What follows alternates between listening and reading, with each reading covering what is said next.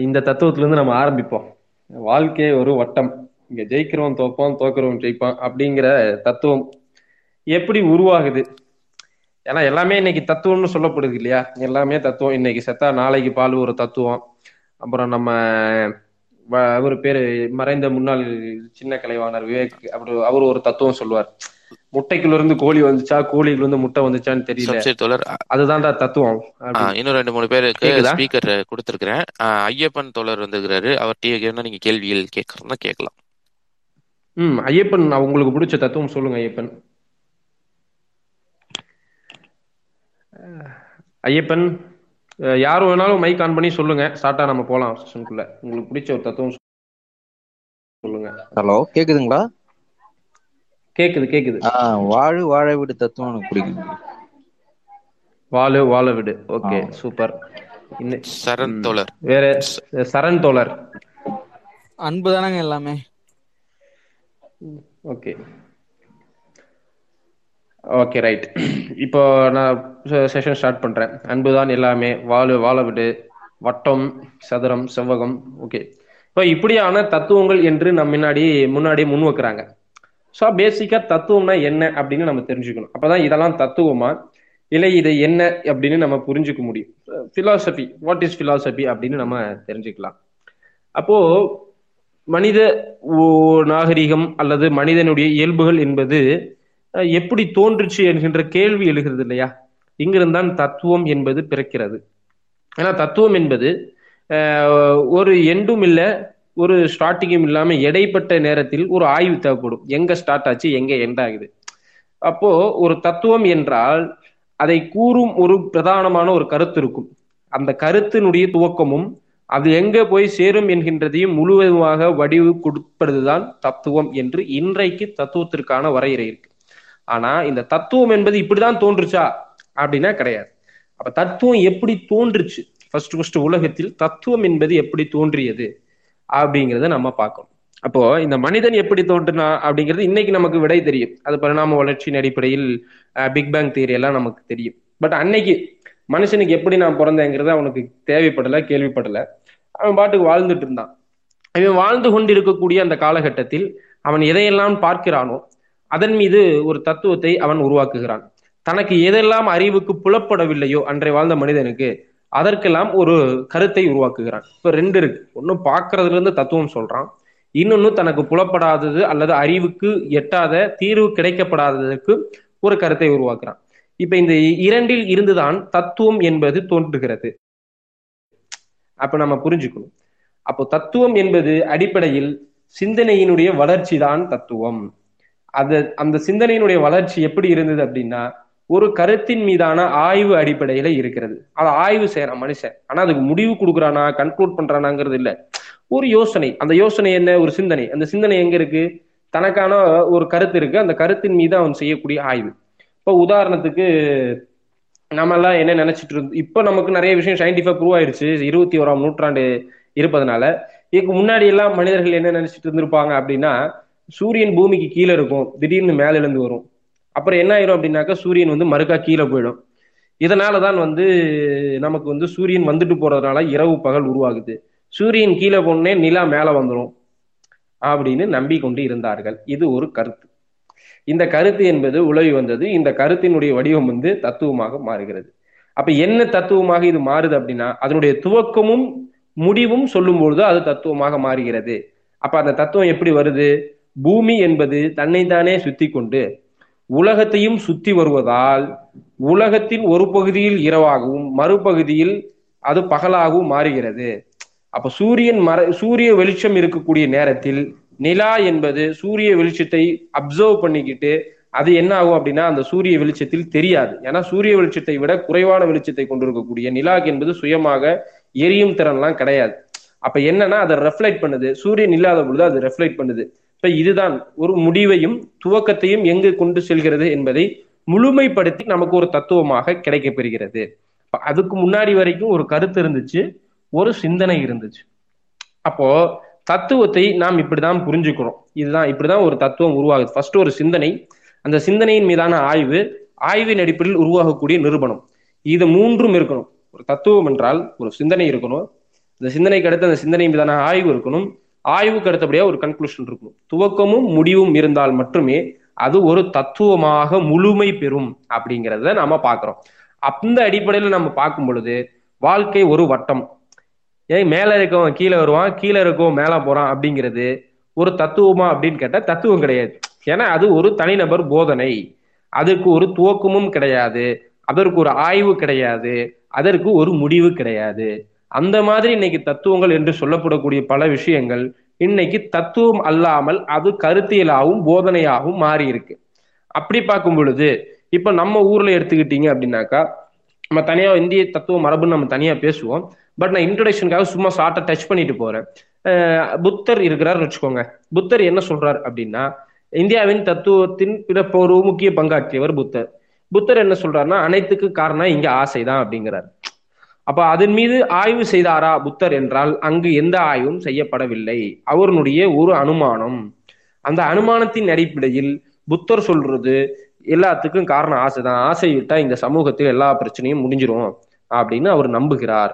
அப்ப இந்த நம்பிக்கையை எல்லோரிடத்திலும் நம்பிக்கையாக மாற்றுகிறார்கள். இப்படியாக இந்த கருத்து என்பது உருவாகிறது. கருத்து தானே தவிர அது தத்துவம் கிடையாது.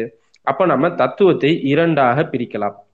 ஆய்வும் ஆய்வின் அனுமானமும் இல்லாமல் பெரும்பகுதி மக்களால் நம்ப வைக்கப்பட்டு உருவாக்கப்படும் ஒரு கருத்து என்பது கருத்து முதல் வாதம். அதாவது அனைத்துக்கும் காரணம் கருத்து. இந்த கருத்திலிருந்துதான் மனித அறிவு பிறக்கிறது. அதிலிருந்துதான் இந்த உலகம் தோன்றுகிறது என்று கருத்தை முன்வைத்து பேசுவதனால் அந்த கருத்தை வச்சுக்கிட்டு ஒரு ஐடியாவை வச்சுக்கிட்டு பேசுறதுனால அதுக்கு பேரு கருத்து முதல் வாதம். அதே நேரத்தில் இங்கு இந்திய தத்துவத்திலும் இன்னொரு விஷயங்கள் தத்துவ சண்டை என்பது நடந்திருக்கு. அதை நம்ம தெளிவா பார்ப்போம். அதே நேரத்தில் இன்னொரு விதத்தில் என்ன சொல்றோம் அப்படின்னா மனிதன் பொருளில் இருந்துதான் அறிவு பிறக்கிறது. அறிவிலிருந்து பொருள் பிறக்கவில்லை. அப்போ இதை எப்படி நாம சிம்பிளா புரிஞ்சுக்கணும் அப்படின்னா இந்த உலகம் குறித்து நம்ம பார்க்கலாம். பொதுவாவே தத்துவம் எங்கு தேவைப்பட்டுச்சுன்னா அது உலகின் ஒரு விழிப்புணர்வும் அதுக்கு உலகத்துக்குன்னு ஒரு நோக்கம் இருக்கு. இயற்கையில ஒரு தொடர்பு இருக்கு. தனிநபருக்கும் முழு உலகத்துக்கும் என்ன தொடர்பு இருக்கு? இப்படியான கேள்விகளின் அடிப்படையில் தான் ஒரு தத்துவமே தோன்றுது. அப்போ உலகில் உள்ள பொருட்களின் பொருட்களின் மீதான அறிவு என்பதுதான் தத்துவம். சார். வணக்கம் காளி வெங்கட் தோழர். உங்க மைக்க ஆன் பண்ணிருக்கீங்க. எதுவும் கேட்கணுங்களா? வாங்க வெல்கம். ஆமா தோழர். குறிக்கிறதுக்காக நான் வரல. நான் எனக்கு ஒரு ஒரு தத்துவம் ஒண்ணு தோணுச்சு. சொல்லுங்க தோழர். அது வந்து உங்க முன்னாடி கேள்வி வைக்கலாம்னு நினைச்சிட்டு இருந்தேன் ஏன்னா மனிதன் மகத்தானவன் அப்படின்றது சரியா அப்படின்னு கேட்கணும்னு எனக்கு தோணுச்சு. ஏன்னா நான் ஒரு விவாதத்தில் ஈடுபட்டப்போ தோழர் ஒருத்தர் வந்து ஒரு கடுமையான விவாதமாக இருந்துச்சு. அது ஏன்னா ஆமாம் மனிதன் மகத்தானவன்டான்னு சொல்லிட்டாரு. நான் வந்து ஒட்டுமொத்த உயிரினத்தோட கம்பேர் பண்ணி மனிதன் மகத்தானவனா அப்படின்னு நான் கேட்டேன் மறுபடியும். அப்போ வந்து ஃபாரஸ்டில் இருக்கக்கூடிய அப்போ ஏன் நம்ம ஃபாரஸ்ட்டுக்குள்ளே நம்ம போகணும்? இப்போ ஃபாரஸ்ட்ன்றது வந்து அது நம்ம காடுகளுக்குள்ளே நம்மளும் இருந்தோம். ஆனால் நம்ம நாகரிக வளர்ச்சியை நம்ம வந்துட்டோம். திரும்ப நம்ம வந்து இன்னொரு டீப் ஃபாரஸ்ட் தேடி நம்ம போகிறதுக்கான காரணம் என்னன்னு ஒரு ஒரு கேள்வியை வச்சு நான் அவர்கிட்ட கேட்டேன். மனிதன் மகத்தானவன் சொல்கிறதுல எந்த வகையில் நம்ம வந்து காடுகளுக்குள்ளே மற்ற உயிரினங்களுக்குள்ளே நம்ம நடந்துக்கிறோம் அப்படின்னு கேட்டேன். அதையும் சேர்த்து இங்கே வைக்கிறேன்.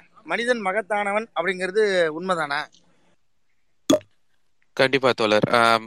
ஓகே காளி அண்ணாக்கும் சேர்த்தே நம்ம போலாம். கண்டிப்பா. அதாவது வந்து அவரோட தத்துவத்தையும் நான் எடுத்துக்கிறேன். அதாவது வாழ்க்கை ஒரு வட்டங்கிற மாதிரி மனிதன் ஒரு மகத்தானவன் அப்படிங்கிறதையும் ஒரு தத்துவம் மனிதன் ஒரு மகத்தான சல்லிப்பயல் என்றும் ஒரு தத்துவம் சொல்லிட்டு இருக்கிறாங்க. இதெல்லாம் என்ன அப்படிங்கிறத நம்ம இந்த செஷன்ல ஃபுல்லா பார்ப்போம். ஓகே நம்ம கண்டினியூ பண்ணுவோம். அப்போ உலகில் பொருட்கள் மீதான அறிவு அந்த மனித வாழ்விற்கு அது என்ன தருது அப்படிங்கிறத நம்ம பார்ப்போம் அப்போ கிமு மூன்று முதல் இரண்டு மில்லியனம் வரைக்குமான காலகட்டத்தில் பண்டைய தத்துவம் வேகமாக வளர்ந்துச்சுங்க. இந்த பண்டைய தத்துவம் என்பது என்னன்னா அறிவியலும் அறிவியல் அல்லாத விஷயங்களையும் குழப்பி குழப்பி வச்சிருக்கும். அதுதான் பண்டைய தத்துவம். உதாரணத்துக்கு நீங்க சீன மரபு எடுக்கலாம் கிரேக்க மரபு எடுக்கலாம் எந்த மரபு எடுத்தாலும் ஒரு கட்டத்தில் அறிவியல் பேசப்படும் கடைசியாக இறுதியாக பரம்பொருளே அப்படின்னு முடிக்கப்படும். இந்த பிரச்சனை என்பது பொதுவாக ஒரு தத்துவங்களில் இருந்தது. அப்ப நம்ம என்ன பண்றோம் அப்படின்னா தத்துவங்களை இரண்டாக நம்ம வந்து வரையறுக்கிறோம். அது பார்த்தீங்கன்னா கிட்டத்தட்ட வந்து பத்தாம் நூற்றாண்டு முதல் பதினைந்தாம் நூற்றாண்டு வரையான காலகட்டத்தில் அறிவியலின் மூலமாக தத்துவத்தை வரையறை செய்வது என்கின்ற ஒரு கண்ணோட்டம் வந்துச்சு. அதுல இருந்து தத்துவத்தை இரண்டாக பிரிக்கிறாங்க. என்ன பிரிக்கிறாங்கன்னா நான் சொன்ன இல்லையா முதலாக கருத்து முதல்வாதம் இன்னொன்று பொருள் முதல்வாதம். கருத்து முதல்வாதம் அப்படின்னா என்ன அப்படின்னா நம்ம டைரக்டா இந்த உலகம் சார்ந்த அறிவு தான் தத்துவம் என்கின்றதால் உலகத்திலே வைப்போம். உலகம் எப்படி தோன்றுச்சு? அப்படின்னா ஒரு கருத்து இருக்கு இங்க. என்ன கருத்து? இந்த உலகத்தை கடவுள் வந்து படைத்தார். ஆம் என்று சொல்லுவதற்கு முன் இந்த உலகம் உருவானது அப்படின்னு இஸ்லாம் புத்த சாரி இஸ்லாம் கிறிஸ்துவம் யூதமும் சொல்லுது. கடவுள் தான் ஆம் என்று சொல்லும் பொழுது இந்த உலகத்தை உருவாக்கினார் அப்படின்னு சொல்றாங்க. அதுக்கு பிறகு என்ன செஞ்சாருன்னா ஒரு ஆபாமையும் ஏவாளையும் இந்த உலகத்துக்கு அனுப்பி அவர்கள் இனப்பெருக்கத்தின் மூலமாக இந்த மனித சமுதாயம் என்பது வளர்ச்சி அடைந்ததாகவும் ஒரு கருத்து இருக்கு. அதே நேரத்துல அப்புறம் சரி அப்படின்னு நீங்க கேள்வி கேட்க கூடாதுங்கிறதுக்காக அடிஷ்னலா என்ன பண்றாரு ஆண்டவர் அப்படின்னா இந்த ஆடு மாடு கோழி காடை கௌதாரி இதெல்லாம் எப்படி வந்துச்சுன்னா அதுவுமே ஜோடி ஜோடியாக இந்த உலகத்துக்கு அனுப்பப்பட்டது என்கின்ற ஒரு கருத்து இருக்கிறது. இது உண்மையா பொய்யா அப்படின்னு பாக்குறதுக்கு தான் அடுக்கு நேர் எதிரான ஒரு தத்துவ துவக்கம் என்பது இருக்குது. அது பொருள் முதல்வாதம் இந்த உலகம் பொருளின் அடிப்படையில் தான் உருவானது. இப்ப எந்த பொருளிலிருந்து இந்த உலகம் தோன்றியிருக்கும் என்றால் இப்பதான் இங்கே நம்ம சயின்டிஸ்டுகள் நம்முடைய ஆய்வியாளர்கள் முன்னாடி இருந்தவங்க என்ன தத்துவத்தை நமக்கு முன்வைக்கிறார்கள் என்றால் பிக் பேங் தியரி அதாவது இந்த உலகம் பாலண்ட பெருவெடிப்பின் மூலமாக ஏற்பட்ட பெருவெடிப்பின் மூலமாக கடலில் பெருமழை அதற்கு பிறகு ஏற்பட்டிருக்கக்கூடிய வெயில் கடுமையான வெயிலும் இந்த இரண்டும் கலந்த நிகழ்வுக்கு பிறகு கடலில் முதல் முதலில் ஒரு செல் உயிரினம் தோன்றுகிறது. அந்த ஒரு செல் உயிரினத்தில் இருந்து அது தன்னைத்தானே இரண்டாக பிளந்து இரண்டு செல் உயிரினமாக மாறுகிறது. அந்த இரண்டு செல் உயிரினம் நான்காகவும் நான்கு எட்டாகவும் எட்டு பதினாறாகவும் மாறி பல் செல் உயிரினமாக மாறி பரிணாம வளர்ச்சி அடைகிறது. அந்த பரிணாம வளர்ச்சியின் விளைவாக முதல் உயிரினம் கடலில் தோன்றுகிறது. அந்த முதல் உயிரினம் தோன்றிய கடலில் தோன்றிய உயிரினம் காலத்தின் பெருநீரோட்டத்தில் மீண்டும் மீண்டும் பரிணாம வளர்ச்சி அடைந்து அடைந்து நீரில் நிலத்திலிருந்து சில உயிரினங்கள் சி- நீரிலிருந்து சில உயிரினங்கள் நிலத்தை நோக்கி வருகின்றன. அப்பொழுது என்ன ஆகுதுன்னா நீரிலும் நிலத்திலும் வாழும் தன்மையுடைய விலங்கினங்கள் தோன்றுகின்றன. இப்படி பரிணாம வளர்ச்சி அடைந்து நீரிலிருந்தும் நிலத்துக்கும் ஆக தொடர்பு கொண்டிருந்த உயிரினங்கள் நிலத்தில் அதிக காலம் வாழ்ந்து கொண்டிருந்த சில உயிரினங்கள் இந்த தகவு அமைப்பும் அதனுடைய பரிணாம வளர்ச்சியும் மாறி முழுவதுமாகவே வந்து நிலத்தில் வாழும் தன்மை பெறுகின்றன. அப்ப அது திரும்பி நீருக்கு போக முடியாத நிலை என்பது இந்த பரிணாம வளர்ச்சியின் அடிப்படையில் உருவானது என்று முன்வைப்பது பொருள் முதல்வாதம். ஆக இந்த உலகம் பொருட்களின் அடிப்படையில் தான் உருவாகியிருக்கிறதே அன்றி கருத்தின் அடிப்படையில் அல்ல என்று ஒரு அறிவை முன்வைப்பது அதை சார்ந்த தத்துவங்கள் இங்கு பொருள் முதல்வாதம் என்று வைக்கப்படுகிறது. ஆக தத்துவம் என்பது குறுக்கிட்டுக்கு மன்னிக்கணும். அந்த பொருள் முதல்வாதம் அப்படின்றதுக்கும் தத்துவ முதல்வாதம் இது சாரி கருத்து முதல்வாதம் அப்படிங்கிறதுக்கும் ஆங்கிலத்துல என்ன அப்படிங்கறதையும் சொன்னீங்கன்னா பரவாயில்ல. டிஎம்ல கேட்டிருக்காங்க புரியறதுக்காக. ஐடியலிஸ்ட் மெட்டீரியலிஸ்ட் அதே மாதிரி ஐடியலிஸ்ட். என்றால் ஆ கேளுங்க கேளுங்க. இல்லை தோழர் ஒரு கேள்வியும் இருக்கு எனக்கு. என்னன்னா ஆஹ், குரங்கிலிருந்து மனிதன் பிறந்தான் மனிதன் உருவானான் அப்படின்னு ஒண்ணு இருக்கு இல்லையா? இல்ல அப்படி ஒரு ஒரு தத்துவம் தானே அது? அது தத்துவமா இல்ல அது ஒரு ஆமா டார் டார்வின் தியரி அது. ஓகே. அப்போ இன்னைக்கு ஏன் வந்து குரங்கிலிருந்து மனிதன் வரல அப்படின்னு ஒரு ஒரு கேள்வி என் நண்பர் என்கிட்ட ஒருத்தர் கேட்டிருந்தாரு. எனக்கு அதுக்கு பதில் சொல்ல தெரியல. ஆனா இன்னைக்கு அந்த சுழற்சி முறை இல்லை இன்னைக்கு வேற ஒன்றா மாறிடுச்சு அப்படின்றது எனக்கு எனக்கு ஆனா புரியுது ஆனா அவர் கேட்ட கேள்வி வந்து எனக்கு ஏற்புடையதா இருந்துச்சு. அது- அதுக்காக உங்களால பதில் சொல்ல முடியுமான்னு பாருங்க. நன்றி. ஓகே. நன்றி நன்றி அதை நம்ம தெளிவா சொல்லலாம் டார்வின் தியரி என்னன்னு. இப்ப நான் வந்து தத்துவத்தை ஷார்ட்டா இன்ட்ரோ பண்ணி முடிக்கிறேன். அதுக்கப்புறம் ஆமா, ஆமா. காலி என்னோட ஃபர்ஸ்ட் உங்களுக்கு ஏதாவது குறுக்கு கேள்விகள் இருந்தா தோழர்களே நீங்க மார்க்ஸ் அப்படிங்கிற ஐடியில இருக்கிற தோழருக்கு டிஎம் பண்ணுங்க. இப்போதைக்கு வகுப்பு நேரத்துல தேவையான கேள்விகள் மட்டுமே அவருக்கு சம்சீர் அண்ட் சிலம்பரசன் தோழருக்கு கேட்கப்படும். மன்னிக்கணும். கேள்வி நேரங்களில் மீதி கேள்விகள் எல்லாம் வச்சுக்கலாம். நன்றி. ஓகே தோழர் நான் முடிச்சிட்டேன் ஆல்மோஸ்ட் நீங்க குறுக்கு வந்தனால நான் எங்க விட்டேனே மறந்துருச்சு. நான் இருந்தாலும் நான் ஒரு இடத்துல இருந்து நான் சொல்றேன். அதான் இப்போ இந்த தத்துவம் என்பதை இரண்டாக பிரிக்கிறோம். ஒன்று கருத்தின் அடிப்படையில் உருவாகிய உலகளாவிய இருக்கக்கூடிய தத்துவங்கள். இன்னொன்று பொருள் அடிப்படையிலாக அதாவது அறிவியலின் அடிப்படையிலாக உருவாக்கப்பட்ட தத்துவங்கள். இது இரண்டும் தான் இன்றைக்கு தத்துவங்களாக இருக்கின்றன. அதுதான் பொருள் முதல்வாதம் இன்றொன்று கருத்து முதல்வாதம். இந்த தத்துவங்களின் வளர்ச்சி போக்குதான் இந்த உலகம் குறித்தான உழைப்பு குறித்தான மனித சக்தி குறித்தான மனிதன் மகத்தானவனா இல்லையா வாழ்க்கை வட்டமா இல்லையா வாழலாமா வாழ விடலாமா என்கின்ற தத்துவங்களுக்கு முழு வடிவையும் கொடுக்கக்கூடிய வளர்ச்சியின் போக்கு எங்கிருந்து துவங்குகிறது என்றால் பொருள் முதல்வாத அடிப்படையிலான தத்துவத்திலிருந்து தூங்குகிறது கருத்து முதல்வாத அடிப்படையிலான தத்துவங்கள் மீண்டும் மீண்டும் ஒரு கருத்தையே திரும்ப திரும்ப சுற்றி வரும் ஒரு போக்கை கொண்டிருக்கின்றது. ஆகையால் கருத்து முதல்வாத தத்துவங்கள் என்பது நவீன கால காலகட்டத்தில் மனிதனின் அறிவியலையும் அறிவையும் அது மனிதனுக்கும் பிற்போதையும் கொண்டிருக்கக்கூடிய ஒரு தத்துவமாக அது மாறி இருக்கிறது உதாரணத்துக்கு சொல்ல வேண்டுமென்றால் இங்கே ஒரு தலைவர் இருந்தார் ஒரு தத்துவ ஞானி இருந்தார். அவர் வந்து சங்கராட்சி ஆதி சங்கராச்சாரியர்னு சொல்லுவாங்க. அவர் என்ன சொல்றாரு அப்படின்னா இந்தியாவில இந்த எல்லாத்துக்கும் காரணம் மாயை. நடக்கிறது எதுவுமே வந்து உண்மை கிடையாது. எல்லாமே வந்து ஃபிக்ஷன் எல்லாமே வந்து ஒரு மாயை. அந்த மாயையில வாழ்ந்து கொண்டிருக்கோம் அப்படின்னு அவர் சொல்லுவாரு அந்த மாதிரி அது வந்து ஒரு அறிவியலின் பூர்வமாக அறிவியல் கண்ணோட்டத்தோடு நிரூபிக்கப்படாத ஒரு விஷயமாக இருக்கிறது. ஆனால் இங்கு இருப்பது அனைத்தும் உழைப்பும் உழைப்பின் சக்தியால் ஏற்படுகின்ற மாற்றமும் தான் என்று. மற்றொன்று அதற்கு எதிராக பொருள் முதல்வாத அடிப்படையிலான தத்துவம் வளர்ச்சி பெற்று மார்க்சிய தத்துவமாக இன்றைக்கு மார்க்சும் ஏங்கல்ஸினுடைய ஆய்வுகளின் அடிப்படையில் மார்க்சிய தத்துவம் வரைக்கும் அது வளர்ச்சி பெற்று வந்து இருக்கிறது இந்த உலகம் குறித்தான பார்வை என்பது உலகம் எப்படி உருவாகி இருக்கிறது உலகத்தில் இந்த சமூக மாற்றம் எதிலிருந்து மாறியது? கருத்திலிருந்து சமூகம் மாற்றம் அடைந்ததா? இல்ல சமூகம் எப்படி மாறியது? கீழிருந்து மேலாக மாறியதா? மேலிருந்து கீழாக மாறியதா? மேலிருந்து மீன்ஸ் கருத்திலிருந்து கீழ் உலகம் வரை மாறியதா? அல்லது கீழே நடக்கும் உற்பத்தி உறவுகளுக்கு இடையிலான மாற்றத்திலிருந்து சமூக மாற்றம் ஏற்பட்டதா என்கின்ற வரைக்கும் எனக்கு கருத்து முதல்வாதமும் பொருள் முதல்வாதமும் வளர்ந்து வந்திருக்கிறது. பொருள் முதல்வாத அடிப்படையிலான தத்துவத்தின் மிக பெரும் தத்துவமாகும். அனைத்து விதயங்களின் துவக்கத்திலிருந்து முடிவு வரை கூறப்பட்டு ஆய்வுக்குட்படுத்தப்பட்டு நிரூபிக்கப்பட்ட ஒரு தத்துவ மரபாக இன்னைக்கு வளர்ந்திருப்பது மார்க்சிய தத்துவம் என்று நான் உங்களிடம் தத்துவம் குறித்தான சுருக்கமான எனது உரையை முன்வைக்கிறேன். இதற்கு அடுத்து இந்தியாவில் எப்படி தத்துவங்கள் வந்தது இந்திய தத்துவங்கள் இந்திய தத்துவ மரபு அதே போல அதற்கு அடுத்தபடியாக மார்க்சிய தத்துவம் என்பதை வருங்காலங்களில் நாம் முழுவதுமாக விராவரியாக போவோம். இன்னைக்கு பொதுவா நான் தத்துவம்னா என்னன்னு வச்சிருக்கேன். அதே போல தத்துவம் எப்படி பிரிக்கப்பட்டது என்கின்றதையும் வச்சிருக்கேன். இதுல இருந்து உங்களுடைய கேள்விகள் உதாரணத்துக்கு பொருள் முதல்வாதம் இல்ல கருத்துதான் முதல்வாதம் இப்படி என்று எல்லாம் வந்திருந்தா உங்களோட கேள்விகளை நீங்க முன்வைக்கலாம். தோழர் சிலம்பு தோழரும் சொல்லுவார் அப்படிங்கிறது. ஒரே ஒரு விஷயம் டார்வினோட பரிணாம வளர்ச்சியிலிருந்து ஒரு கேள்வி இன்னைக்கு இருக்க குரங்குகள் ஏன் மனிதனாவதில்லை என்று வச்சிருந்தாங்க. சூப்பர். அது ஒரு நல்ல கேள்வி கருத்து முதல்வாதிகள் கேட்கக்கூடிய நல்ல கேள்வி. மனுஷன் கடவுள் படிச்சதுனாலதான் மனுஷனா இருக்கான். இல்லைன்னா குரங்கா மாதிரி வந்து குரங்கா இருக்கிற மனுஷனா இன்னைக்கு மாறணுமே பரிணாம வளர்ச்சியில அப்படின்னு சொல்லுவாங்க. அதுக்கு தான் டார்வினோட தேரி தெளிவா சொன்னேன். முழுவதுமாக குரங்கிலிருந்து குரங்கு தான் மனிதன்னு கிடையாது. அதாவது ஹோமோசெப்பியன்ஸுக்கும் அதாவது குரங்குகளுடைய மூதாதைகளுக்கும் மனித மூதாதைகளுக்கும் ஒரு தொடர்பு இருக்கு ஒரு ஒற்றுமை இருக்கு சிமிலாரிட்டி இருக்கு. ஆனா மனித மூதாதை என்பது முழுவதுமாக ஒரு குரங்கு கிடையாது. அந்த குரங்குக்கும் மனிதனுக்கும் இடையில் ஒரு உயிரினம் இருந்திருக்கிறது என்பது வரைக்கும் இன்றைய வரைக்குமான காலகட்டத்தில் ஆய்வுக்குட்படுத்தப்பட்டு நமக்கு கிடைத்திருக்கும் தகவல் நாளைக்கே இது பொய்யென நிரூபிக்கப்படும்.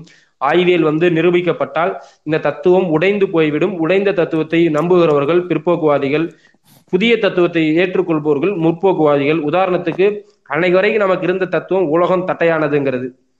அது அது வந்து கல்வியோனுடைய காலகட்டத்தில் உடைக்கப்பட்டது உடைக்கப்பட்டு நிரூபிக்கப்பட்டது. இன்னை வரைக்கும் உலகம் தட்டையானது நம்பர் ஒன்லாம் பிற்போக்குவாதி. உலகம் ஒரு உருண்டையானது உருண்டை வடிவிலானது. உலகம் பூமி வந்து தன்னைத்தானே சுற்றி கொண்டு சூரியனையும் சுற்றி வருது நம்பருமே முற்போக்குவாதி. இதுதான் சிம்பிள் அப்ப குரங்கு என்பது பரிணாம வளர்ச்சி அடைஞ்சிருந்து குரங்குல இருந்து ஒரு மனிதன் குரங்குக்கும் மனித இனத்திற்குமான இடைப்பட்ட மூதாதைய சமூகம் ஒன்று இருக்கு. அந்த சமூகத்திலிருந்து மனிதன் தோன்றினான் என்பது அறிவியல். அது இப்போ வரைக்கும் நமக்கு நிரூபணமாயிருக்கு. அதே போல நீங்க கேட்கற மாதிரி கேட்டா நீரிலிருந்து மனித உயிர் அதாவது உயிரினம் தோன்றி அது நிலத்துக்கு வந்துச்சு. நிலத்திலிருந்து மறுக்க ஏன் இப்ப நீருக்கு போக முடியலன்னா அதுதான் தொடர். இந்த ஒரு ஒரு ஒரு சர்டைன் பீரியட்ல பரிணாம வளர்ச்சி அடைந்து அந்த அந்த சூழலுக்கேற்ப மனித இனம் வந்து தன்னை தகவம் எந்த உயிரினமும் அந்த சூழலுக்கேற்ற தன்னை தகவமிச்சுக்கும் திரும்பி வந்து பழைய சூழலுக்கு போற மாதிரி இருக்காது. அதுதான் பரிணாம வளர்ச்சி. அதை நம்ம தெளிவா புரிஞ்சுக்கணும். இப்ப உதாரணத்துக்கு சொன்னு வச்சுக்கோங்களேன். நீங்க வந்து ஸ்காட்லாண்ட்லயோ இல்ல ரஷ்யாலயோ இந்த மாதிரி வந்து நல்ல குளிர் பிரதேசத்துக்கு போனீங்கன்னா நீங்க வந்து என்னப்பா சமைச்சிரு நல்லா கலர் ஆயிட்டே அப்படிம்பாங்க வீடியோ கால் பண்ணீங்கன்னா. அதே இந்த சைடு சூடான ஆப்பிரிக்கா சைடு போயிட்டீங்கன்னு வச்சுக்கோங்களேன். என்னப்பா சமைச்சிரு இவ்வளவு கருப்பாயிட்ட அப்படிமா இதுதான் பரிணாம வளர்ச்சியினுடைய சிம்பிள் கான்செப்ட் தோழர். அந்த சூழலுக்கு ஏற்ப மனிதத்தின் மனிதனுடைய இந்த செல்களும் மனிதனுடைய இந்த நிறமாற்றத்தில் உட்பட்ட அனைத்து செல்களும் சூழலுக்கு தகுந்தாற்போல் தன்னை பாதுகாத்து கொள்ள அது பரிணாமத்தின் வளர்ச்சி அடையும். அது ஒரு நீண்ட கால வளர்ச்சி. நான் சொல்றது ஷார்ட் டேர்ம்ல நடக்கக்கூடிய ரியாக்ஷன் ஆனால் இந்த பரிணாம வளர்ச்சி என்பது நீண்ட காலம் ஒரு மனித உயிரினத்திற்கான பரிணாம வளர்ச்சி அடைஞ்சு அடைஞ்சு அடைஞ்சுதான் இந்த நிலைக்கு வந்திருக்கோம். உதாரணத்துக்கு நீங்க அன்னைக்கு பாத்தீங்கன்னா வந்து உடம்பு பூரா முடியா இருக்கும். இன்னைக்கு மனிதனுக்கு முடி இருக்கா? இல்ல. அப்ப அதுக்கு பதிலாக மனுஷன் என்ன பண்ணிருக்கான்னா பரிணாமலத்தில் ட்ரெஸ் போட ஆரம்பிச்சிட்டான். அப்ப ட்ரெஸ்ஸுக்கு தான் வந்து உடம்பு பூரா வந்து முரட்டு முடி இருந்துச்சு. இன்னைக்கு முடி இருக்கு. முடி இல்லாத மனிதர்களும் இருக்காங்க. அது ஏன்னா அது சூழலும் அந்த நிலக்காரணியும் மனிதனுடைய உடம்பினுடைய தகவமைப்பை பரிணாம வளர்ச்சி நடைபெற தகவமைச்சுக்கும். இதுதான் வந்து உங்களுக்கு டார்வின் வைக்கிறாரு. ரெண்டு பட்டாணி செடியிலிருந்து உங்களுக்கு உதாரணமும் வைக்கப்பட்டிருக்கும். ஒரு சின்ன பட்டாணி செடியும் பெரிய பட்டாணி செடியும் இணைஞ்சு ஒரு புதிய சிற்றினம் உருவாகிறது வந்து எல்லாமே டார்வினோட பெரிய ஏரியது. அதை நம்ம டீப்பா இன்னொரு நாள் பார்க்கலாம். பேசிக் கான்செப்ட் என்னன்னா பரிணாம வளர்ச்சி அடைந்த ஒரு ஒரு ஒரு ஒரு ஒரு ஒரு ஒரு உயிரினம் அது பின்னோக்கி போகாது. மீண்டும் மீண்டும் மீண்டும் மீண்டும் இந்த சூழலுக்கு ஏற்ப தன்னைத்தானே பரிணாம வளர்ச்சி முன்னோடி முன்னோக்கி தான் போகும்.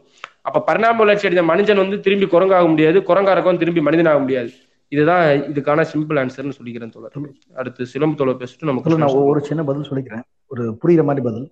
குரங்கிலிருந்து மனிதன் வந்தான்னு சொல்றாங்க. அப்ப குரங்கு நமக்கு தந்தையர்னு கிடையாது. இப்ப இருக்க குரங்குக்கும் நமக்கும் ஒரு ஒரு மூதாதையர் இருந்தனர் அப்படின்றதான். அப்ப குரங்கு மனிதனுக்கு சகோதரன் முறை தந்தை முறை கிடையாது. சோ ஒரு உயிரினத்துல இருந்து ரெண்டு உயிரா பிரியுது. ஒண்ணு குரங்காகுது இன்னொன்னு மனுஷனாகுது இதான் தொழில் நம்ம புரிஞ்சுக்கணும்.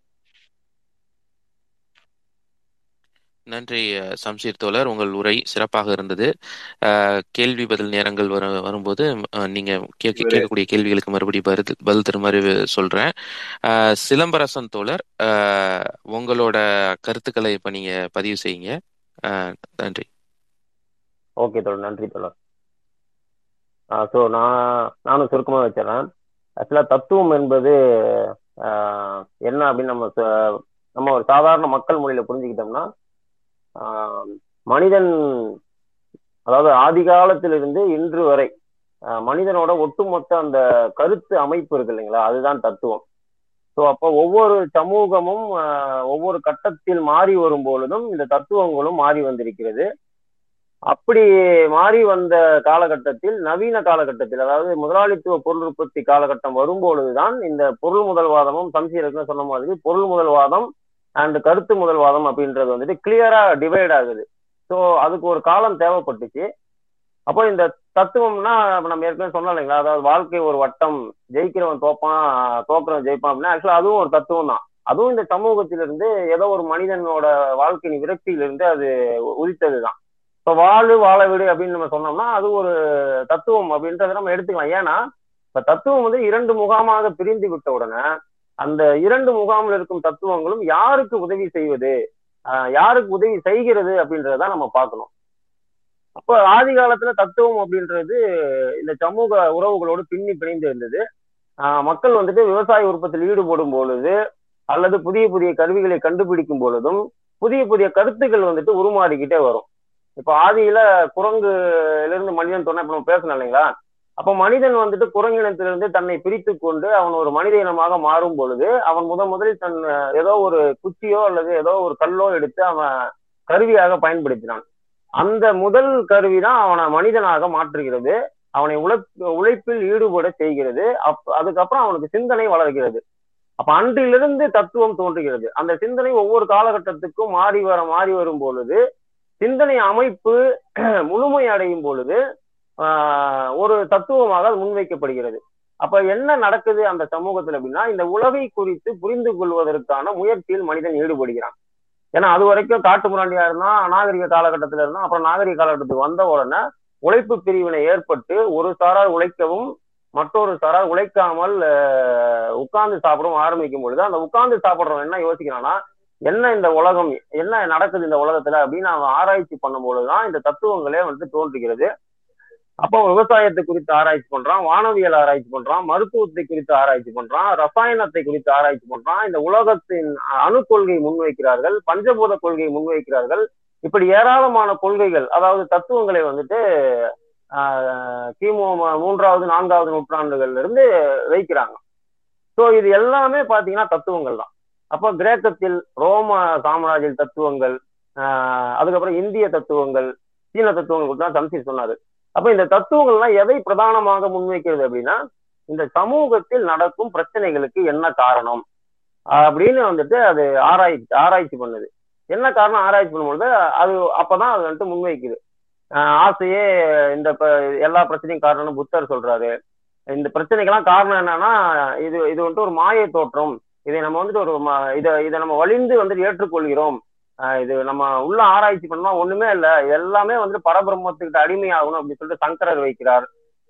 அதற்கு அப்படியே மாற்றாக சாருவாகர்கள் சாங்கியர்கள் வந்துட்டு பொருள் முதல்வாத கோட்பாட்டை முன்னாடியே வைக்கிறாங்க. என்ன வைக்கிறாங்கன்னா இந்த உலகம் ஆஹ் ஏற்கனவே உருவாகிருச்சு. ஆஹ் பஞ்சபூதத்தால் இந்த உலகம் ஆக்கப்பட்டிருக்கிறது.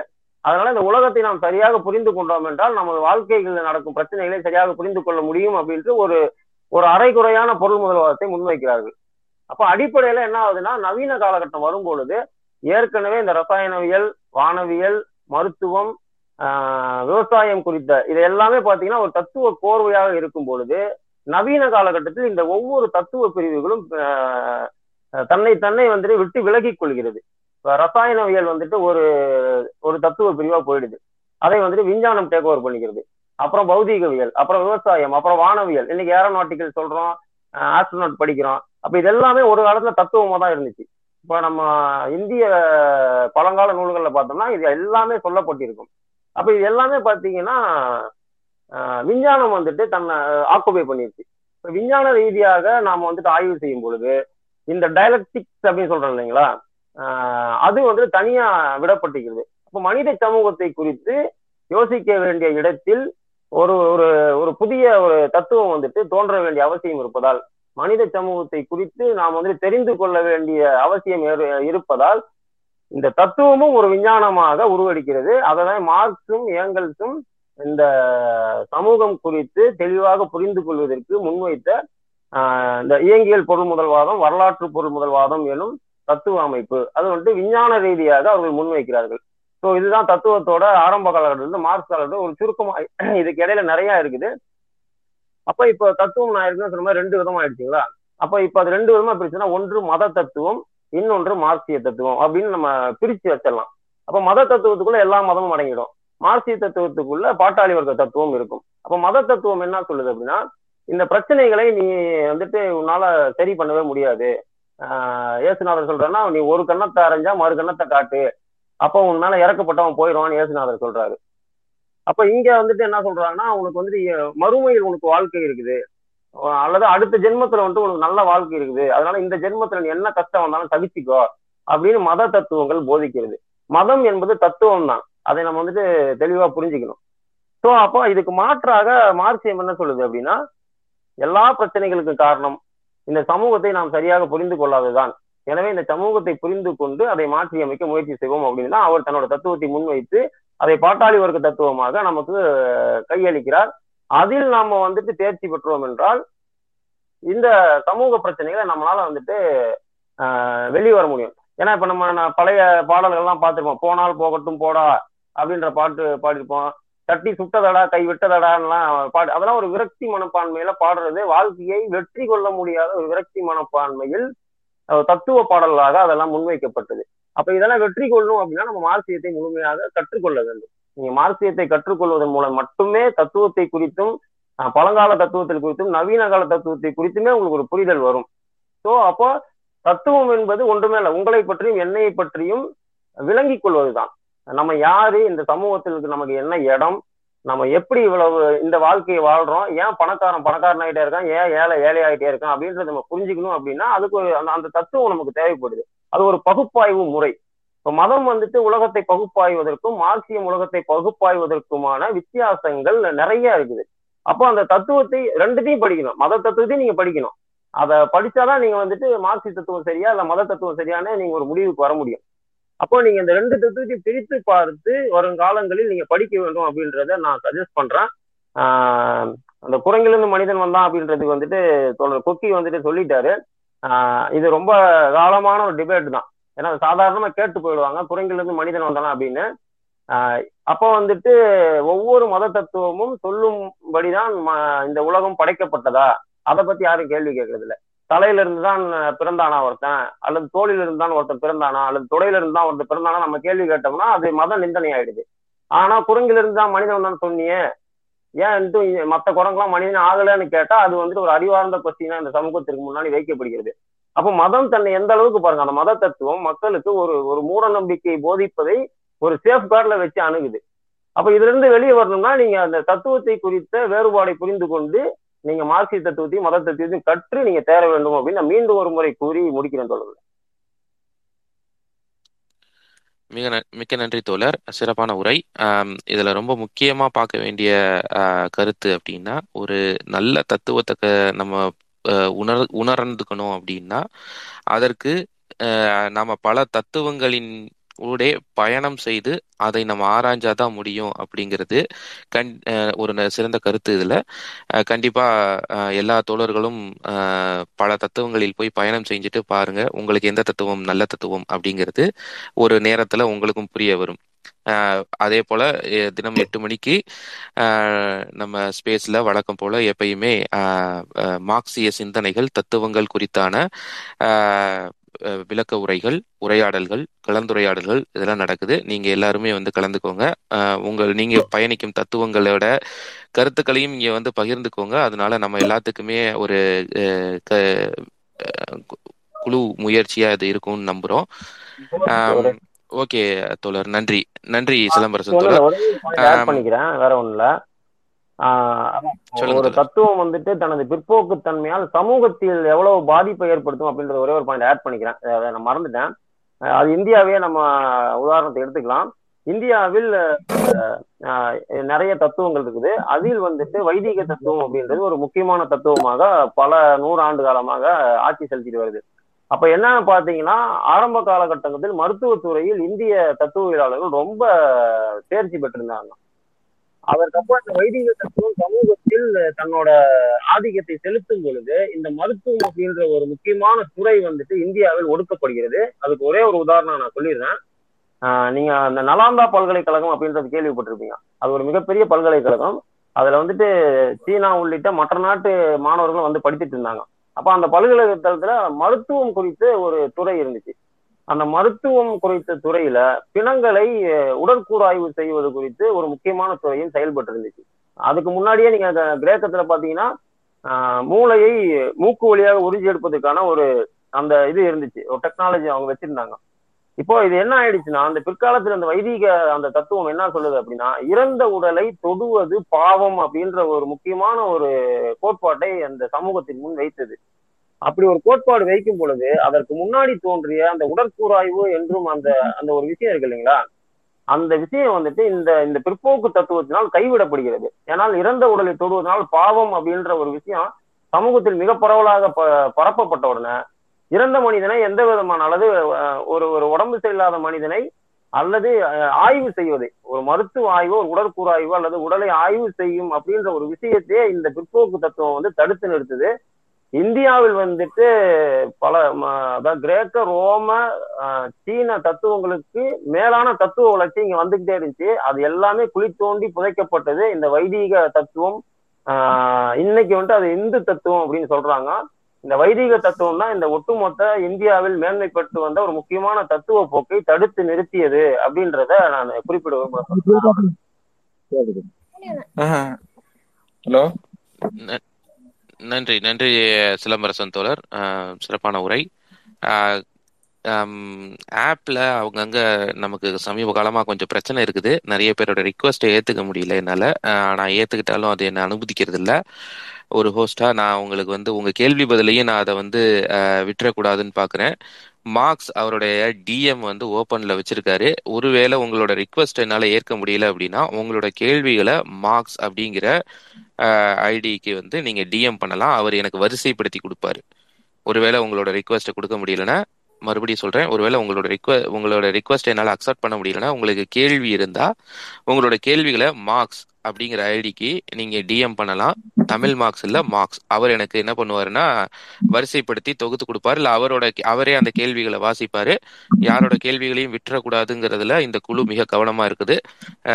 கண்டிப்பா உங்களோட கேள்விகளை அவங்க டிஎம் பண்ணுங்க. ஒருவேளை உங்களுக்கு மைக் கிடைக்கலன்னா. நன்றி. கேள்வி பதிலுக்கு போயிடலாமா சிலம்பரசன் தோழர்? ஆறுமுகம் தோழர் உங்க. மைக் கொஞ்சம் மியூட்ல போடுங்க. சம்சீர் தோழர் சிலம்பரசன் தோழர் கேள்வி கேள்வி பதிலுக்கு போலாமா இல்ல வேற எதுவும் போலாம் போலாம் தோழர் போலாம் தோழர். இல்ல இல்ல ஷார்ட்டா தத்துவங்கிறத இன்ட்ரோ பண்ணிருக்கு. இதுல இருந்து அவங்க விவாதிக்கும் போது இது நம்ம அடுத்த நவலுக்கு போலாம். கண்டிப்பா. தத்துவங்கள் குறித்த முதல் முதல் வகுப்பு தான் இது. இதுக்கு போ இதுக்கப்புறம் போக போக உங்களுக்கு இன்னமும் தத்துவங்கள் குறித்தான வகுப்புகள் ஆஹ், எடுக்கிறதுக்கு எங்க கிட்ட தலைப்புகள் இருக்கு. ஒன்று ஒன்றா நாங்க போடுவோம். ஸோ வந்து நீங்க இப்போதைக்கு உங்களோட கேள்வியில ஆரம்பிக்கலாம். முதல்ல ஆறுமுகம் தோழர் உங்களோட கேள்வியில இருந்து நம்ம ஆரம்பிக்கிறோம். தோழர் எனக்கு ஒரு சின்ன கிளாரிபிகேஷன் உங்களுக்கு கொடுக்குறேன் வேற ஒண்ணும் இல்ல. என்னன்னா கேக்குதுங்களா? கேக்குது சொல்லுங்க தோழர். நீங்க கேள்வி கேக்குறீங்களா? இல்ல உங்களோட கருத்துக்களை பதிவு செய்றீங்களா? என்னுடைய கருத்தை பதிவு பண்றேன். கொஞ்சம் நீங்க அதாவது சரி. சிலம்பர தோழரும் இன்னொரு தோழர் பேர் வர மாட்டேது சம்சன் சம்சீர். இவங்க ரெண்டு பேர் இடத்துக்கும் கொஞ்சம் அடிஷனா வேற ஒண்ணும் இல்ல. நல்லா இருக்கு உண்மையில நல்லா இருக்கு. இருக்கு. ஆனா கூட வந்து ஒரு நல்ல விஷயம் என்னன்னா ம- மார்க்சிய மெஞ்ஞானம் ஜார்ஜ் புலிட்சர் எழுதுனது. ஆஹ், மார்க்சிய மெஞ்ஞானம் ஜார்ஜ் புலிட்சர் எழுதுனது. ஹலோ கேக்குதுங்களா? தோழர்? சொல்லுங்க தோழர் சுருக்கமா சீக்கிரமா பதிவு செய்யுங்க. நான் சொல்றது இல்- சொல்லுங்க அது எப்படிப்பட்ட ஒரு புதிய புதுசா படிக்கிறவங்க ஒரு ஹலோ? ஒரு புதுசா படிச்சவங்க கூட அந்த த- எளிமையா புரிஞ்சுக்கிற ஒரு நூலு மார்க்சிய மெஞ்ஞானம் ஜார்ஜ் புலிட்சர் தோழர் கேள்விகளை மட்டும் கேளுங்க தோழர். சஜஷன்ஸ் அப்புறம் பாத்துக்கலாம் கேள்விகளை மட்டும் கேளுங்க தோழர். ஆஹ் மன்னிக்கணும் தொடர் அவரோட இணைப்பு துண்டிக்கு துண்டி வச்சிருச்சு. ஆறுமுகம் தொடர் நீங்க வேணா திருப்பி ரெக்வஸ்ட் கொடுங்க. உங்களுக்கான வாய்ப்பு வழங்கப்படும். ஆனா ஆப்ல வந்து கொஞ்சம் பிரச்சனை இருக்கிறதுனால செல்வகுமார் தொடர் உங்களோட ரிக்வஸ்டையும் என்னால ஏற்க முடியல. மன்னிக்கணும். நான் ஏற்கிறேன். ஆனா வந்து உங்களை அனுமதிக்க மாட்டேங்குது. ஏன் தெரியல. நீங்க ஒருத்தர வெளியில போயிட்டு வேணா வாங்க தொடர் ஹோஸ்ட் ஒரு ஹோஸ்ட் தோழர் ஒரு மூணு கேள்வி இருக்கு டிஎம்ல நீங்க சொன் நீங்க எப்ப சொல்றீங்களோ அப்ப அது ஓகே. சரண் தோழர் உங்களுக்கு கேள்விகள் இருக்கா? சரண் தோழர் உங்களுக்கு கேள்விகள் இருந்தா நீங்க கேள்வி கேட்கலாம். ஹ- ஹலோ நானும் ஸ்பீக்கர்ல இருக்கிறேண்ணா நான் கீழே போய்க்கிறேன் இல்ல எனக்கு கேள்வி எதுவும் இல்லைங்க. சரி நன்றி ஓகே ஓகே. நன்றி தோழர். நீங்க போயிருங்க. லிசனர் அஹ், மார்க்ஸ் தோழர் உங்களோட கேள்வி உங்க டிஎம்ல வந்த கேள்வி ஒரு கேள்வி முதல் கேள்வி வச்சிருங்க. சரி ஓகே. ஃபர்ஸ்ட் கேள்வி வந்து ரமேஷ் இருக்கட்டும் அவரோட ஹேண்டில் ஆட்டி இருக்கட்டும். Archimedes principle is translated to Archimedes தத்துவம். So principle and philosophy are the same principle and philosophy are the சேம்னு கேட்கிறார் சிதம்பரசன் தோழர் கோ- சம்சீர் தோழர் கொக்கி தோழர் உங்களுக்கு கேள்வி புரிஞ்சுதா? தோழர் நீங்க ஒரு அதான் ஹோஸ்ட் நீங்க ஒரு கொஸ்டின் முடிஞ்சதுக்கு அப்புறம் யாரோ ஒரு ஸ்பீக்கரை மட்டும் அலோவ் பண்ணுங்க. ஏன்னா ஒரு கொஸ்டினுக்கு மூணு பேர் பதில் சொல்ல முடியாது. சரி ஓகே ஓகே ஓகே சிலம்பரசன் தோழர் நீங்க உங்களுக்கு கேள்வி புரிந்ததுன்னா நீங்க பதில் சொல்ல ஆரம்பிக்கலாம் தோழர். ஆ ரைட் தோழர். ஐ திங்க் அது பிரின்சிபல் அண்ட் பிலாசபி அப்படின்னா நான் எப்படி பாருன்னா விதி அண்ட் தத்துவம் அப்படின்னு நான் அதை புரிஞ்சுக்கிறேன். விதி அப்படின்றது அது ஒரு அப்படிதான் பௌதீக விதி. எஸ் ஸோ அது ரெண்டுமே வந்துட்டு வேற வேற தோழர். தத்துவம் வந்துட்டு காலங்களுக்கு ஏற்ப மாறுபடும். நான் தான் சொன்னேன் இல்லைங்களா?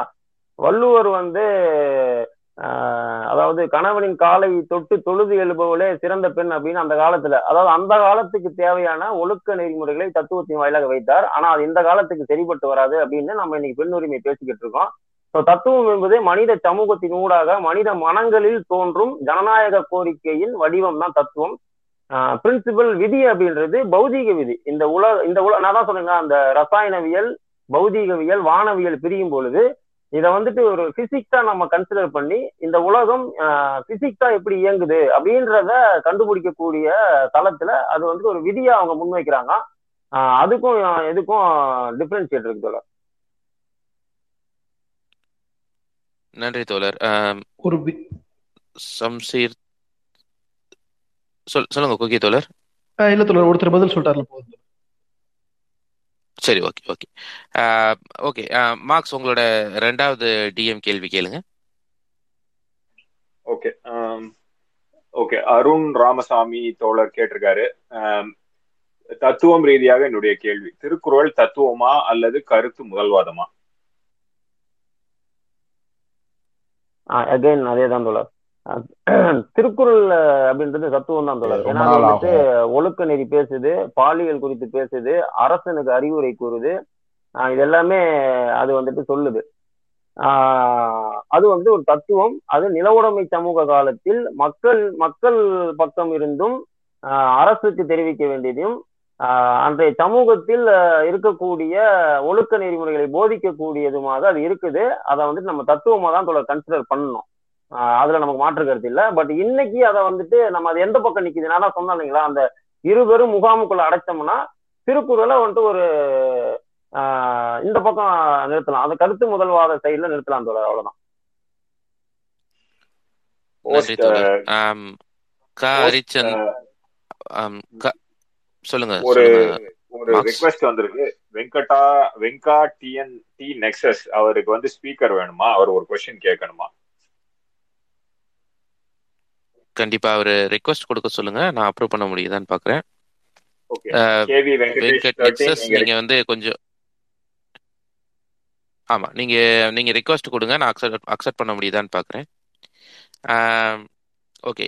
கா. ஹரிச்சந்திர தோழர் உங்களோட கேள்விகளை நீங்க சம்சீர் தோழர்கிட்ட கேட்கலாம். சம்சீர் தோழர் இந்த கேள்விக்கு நீங்க பதில் ரொம்ப நாள் ஆகும். சிலம்பரசன் தோழர். சொன்ன மாதிரி தத்துவங்கள் வந்து காலத்து காலம் மாறும். அது வந்து மக்களுக்கு பயனுள்ளதா இருக்கிறத மட்டும் நம்ம எடுத்துட்டு போகலாம். அப்ப வந்து எந்தெந்த மக்களுக்கு எந்தெந்த தத்துவங்கள் பயன்படுமோ அதை மட்டும் நம்ம எடுத்துட்டு போகலாம் இல்லையா? இப்போ ஜப்பானுக்கு வந்து மார்க்சிய தத்துவம் வந்து ஏற்றுக்கொள்ளபடியே இருக்குமா? ஏன்னா அவர்கள் வந்து இந்த உலகத்துல சிறந்து விளங்குறாங்க. உலகத்துல அமைதியான நாடா இருக்காங்க. ஒழுக்கமான நாடா இருக்காங்க. அந்த மற்ற எல்லா சச்சரவுகள்ல இருந்து அவங்க விலகி இருக்கிறாங்க. அப்போ அவங்களுக்கு மார்க்சியம் தேவைப்படுமா? இப்போ எங்களை பொறுத்த வரைக்கும் தமிழர்களுக்கு வந்து மார்க்சியம் பயன்படும். ஆனா மார்க்சியம் மட்டுமே தீர்வா நாங்க நினைக்கல. அதுதான் கேள்வி. எங்களுக்கு. சம்சீர் தோழர் கேள்வியை நீங்க உள்வாங்கிட்டீங்கன்னு நினைக்கிறேன். கேள்வி புரிஞ்சிருச்சுன்னா நீங்க பதில் சொல்ல ஆரம்பிக்கலாம் தோழர். ஆஹ் தோழர் சிம்பிள். நான் அதனால தான் ஆரம்பத்திலே வச்சேன். கருத்து முதல்வாதம் பொருள் முதல்வாதம். பொருள் முதல்வாதத்தின் மூலமாக மனித சமூகத்தின் அடிப்படைகளை முழுவதுமாக ஆய்ந்து வைக்கப்படும் ஒரு தத்துவத்தினுடைய ஒரு ஃபுல் வெர்ஷன் தான் மார்க்சியம். மார்க்சியம் என்பது தனி தத்துவம் கிடையாது. அது ஏதோ மார்க்ஸ் வந்து இரவு கனவு பற்று காலையில் மார்க்சும் எங்கல்ஸும் எழுதுறது கிடையாது. இந்த மனித சமூக தத்துவங்களை வகைப்படுத்தி அதனுடைய ஒரு முழுமையான வடிவத்தை கொடுப்பதுதான் மார்க்சியம். அப்படி கொடுக்கும் பொழுது இயங்கியல் வரலாற்று பொருள் முதல்வாதம்னு சொல்லுவாங்க. அதாவது இது ஒவ்வொன்றும் தனித்தனியா நம்ம சொல்லணும். பட் ஷார்ட்டா நான் சொல்றேன் என்னன்னா ஒரு விஷயம் என்பது நிலையானது கிடையாது. அது மாறிக்கொண்டே இருக்கும். அப்படி மாறக்கூடிய விஷயம் எப்படி மாறுது அப்படின்னு பார்த்தீங்கன்னாக்கா வரலாற்று அடிப்படைகள் பார்த்தீங்க என்றால் அது வந்து இந்த உழைப்பவனுக்கும் உழைப்பை சுரண்டவனுக்கும் இடையிலான வர்க்க போராட்டத்தின் மூலமாகத்தான் மாறி இருக்கு ஸோ ஜப்பான்லேயும் உழைப்பு சுரண்டல் இருக்கு. இந்தியாவிலையும் உழைப்பு சுரண்டல் இருக்கு. உலகத்தின் எல்லா பகுதிகளிலும் அது எந்த சமூக அமைப்பு முறையில் இருந்தாலும் அங்கு உழைப்பு சுரண்டல் என்பது இருப்பதனால் மார்க்சிய தத்துவம் என்பது உழைப்புக்கும் உற்பத்தி சக்திகளுக்கும் இடையிலான இந்த வர்க்க போராட்டம் இருக்கும் காலம் எல்லாம் எல்லா பகுதிக்கும் தேவைப்படக்கூடிய ஒரு தத்துவமே அன்றி அது ஒரு தனி நாட்டிற்கென தனி மொழிக்கென உருவாக்கப்பட்ட தத்துவம் கிடையாது. இது வந்து தத்துவ போக்கின் ஒரு முழுமை பெற்ற ஒரு வடிவம். அப்படிங்கிறத நாம எளிமையாக புரிந்து கொள்ளலாம் தோழர். அது அதுதான் தத்துவத்தின் முழுமை பெற்ற வடிவம். ஒரு தத்துவம் முழுமை பெற வேண்டும் என்றால் அது துவக்கமும் இருக்க வேண்டும் முடிவும் இருக்க வேண்டும். இது இரண்டும் மார்க்சிய தத்துவத்தில் இருக்கிறது. ஆய்வு இருக்க வேண்டும். அது ஆய்வு என்பது மார்க்சிய தத்துவத்தில் ஆய்வு செய்யப்படுகிறது. மனித சமூகம் முதல் மேட்ரிக்ஸ் இருக்கு மேக்ஸ் இருக்கு அதான் அது தனி மார்க்சிய தத்துவம் நம்ம தனியா பேசுவோம். ஆனால் இந்த தத்துவம் என்பது முழுமை பெற்ற தத்துவமாக பொருள் முதல்வாத தத்துவ அடிப்படைகளில் துவங்கி மனித சமூகத்தின் இன்றைய அனைத்து பிரதான விஷயங்களுக்கும் பதிலளிக்கக்கூடிய ஆய்வுக்குட்படுத்தப்பட்ட தத்துவம். அது அனைத்து காலமும் அனைத்து இடங்களுக்கும் பொருந்தும். சிலம்பரசன் தோழர் சொன்ன மாதிரி இந்தியாவிலுமேயே பொருள் முதல்வாத தத்துவம் என்பது மேலெழும்பி வந்த காலகட்டத்தில்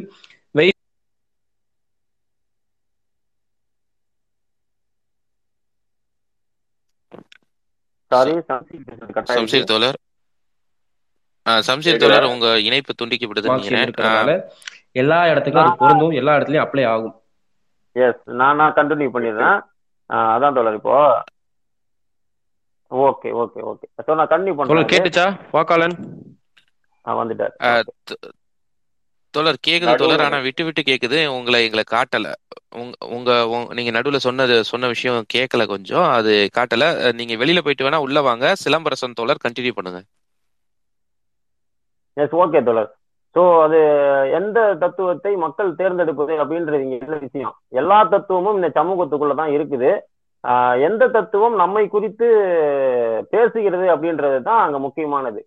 இன்னைக்கு இந்தியாவில் எல்லா தத்துவமும் இருக்குது. அதாவது இந்து மத தத்துவமும் பேசப்படுகிறது இஸ்லாமிய தத்துவமும் பேசப்படுகிறது பௌத்தம் பேசப்படுகிறது கிறிஸ்துவம் பேசப்படுகிறது மார்க்சியம் பேசப்படுகிறது இப்படி எல்லாமே பேசப்படுகிறது. ஆனால் எ- எந்த மதம் உழைக்கும் மக்களை குறித்து பேசப்படுகிறதுன்றதான் முக்கியம். அதை தேர்ந்து கொள்வதில் ஒவ்வொரு தனி மனிதனுக்கும் தனிப்பட்ட விருப்பு வெறுப்புகள் இருக்கலாம். இன்னைக்கு பாத்தீங்கன்னா இந்து மத தத்துவத்தை தேர்ந்தவர்கள் நிறைய பேர் இருக்கிறாங்க. ஆனா எந்த தத்துவம் உழைக்கும் மக்களை குறித்து பேசுகிறது அப்படின்றதுதான் முக்கியம். அது ஜப்பானுக்கு தேவையா இல்லையான்னு ஜப்பான்காரன் முடிவு பண்ணிக்குவான். தமிழகத்துக்கு தேவையா இல்லையான்னு தமிழ்நாட்டுக்காரர் முடிவு பண்ணிக்குவான். எல்லா தத்துவமும் இந்த சமூகத்துக்குள் ஒன்றோடு ஒன்று முட்டி மோதி முரண்பட்டு கொண்டுதான் இருக்கும். அதனாலதான் நம்ம பேசுறோம். ரெண்டாயிரம் வருஷத்துக்கு முன்னாடி பேசிக்கிட்டு இருந்த தத்துவம் இன்னைக்கு எதுவுமே இல்லை. அது எல்லாமே காலத்துக்கு ஏற்ற மாதிரி நம்ம நம்ம மக்கள் மக்களுக்குள் நடந்த இந்த முட்டி மோதும் முரண்பாடுகள் வழியாக அது மாற்றத்தை சந்தித்து வருகிறது. அதுதான் வந்துட்டு இயக்கவியல் பொருள் முதல் வாதம். அது அது இயங்கா பொருள் முதல் வாதம். அது இயங்கும். தத்துவம் வந்து இயங்கிட்டே இருக்கும். ஒவ்வொரு காலத்துக்கும் தன்னை செழுமைப்படுத்தி கொண்டே இருக்கிறோம். ஸோ அது அது வந்துட்டு தேவை ஏற்படும் போது மக்கள் அதை கை கொள்வார்கள். அவ்வளவுதான் வித்தியாசம். இன்னைக்கு திருக்குறளை உட்கார வச்சுக்கிட்டு மொத்தமா திருக்குறள் சொல்ற மாதிரிலாம் நம்ம நடந்துகிட்டு இருக்க முடியாது. பௌத்தம் சொல்லும் எண் வழி பாதையை இன்னைக்கு நம்ம வந்துட்டு கடைபிடிச்சிட்டு இருக்க முடியாது. சங்கரர் சொல்லும் பரபிரம்மத்தை நீங்க க- நம்ம கடைபிடிச்சிட்டு இருக்க முடியாது.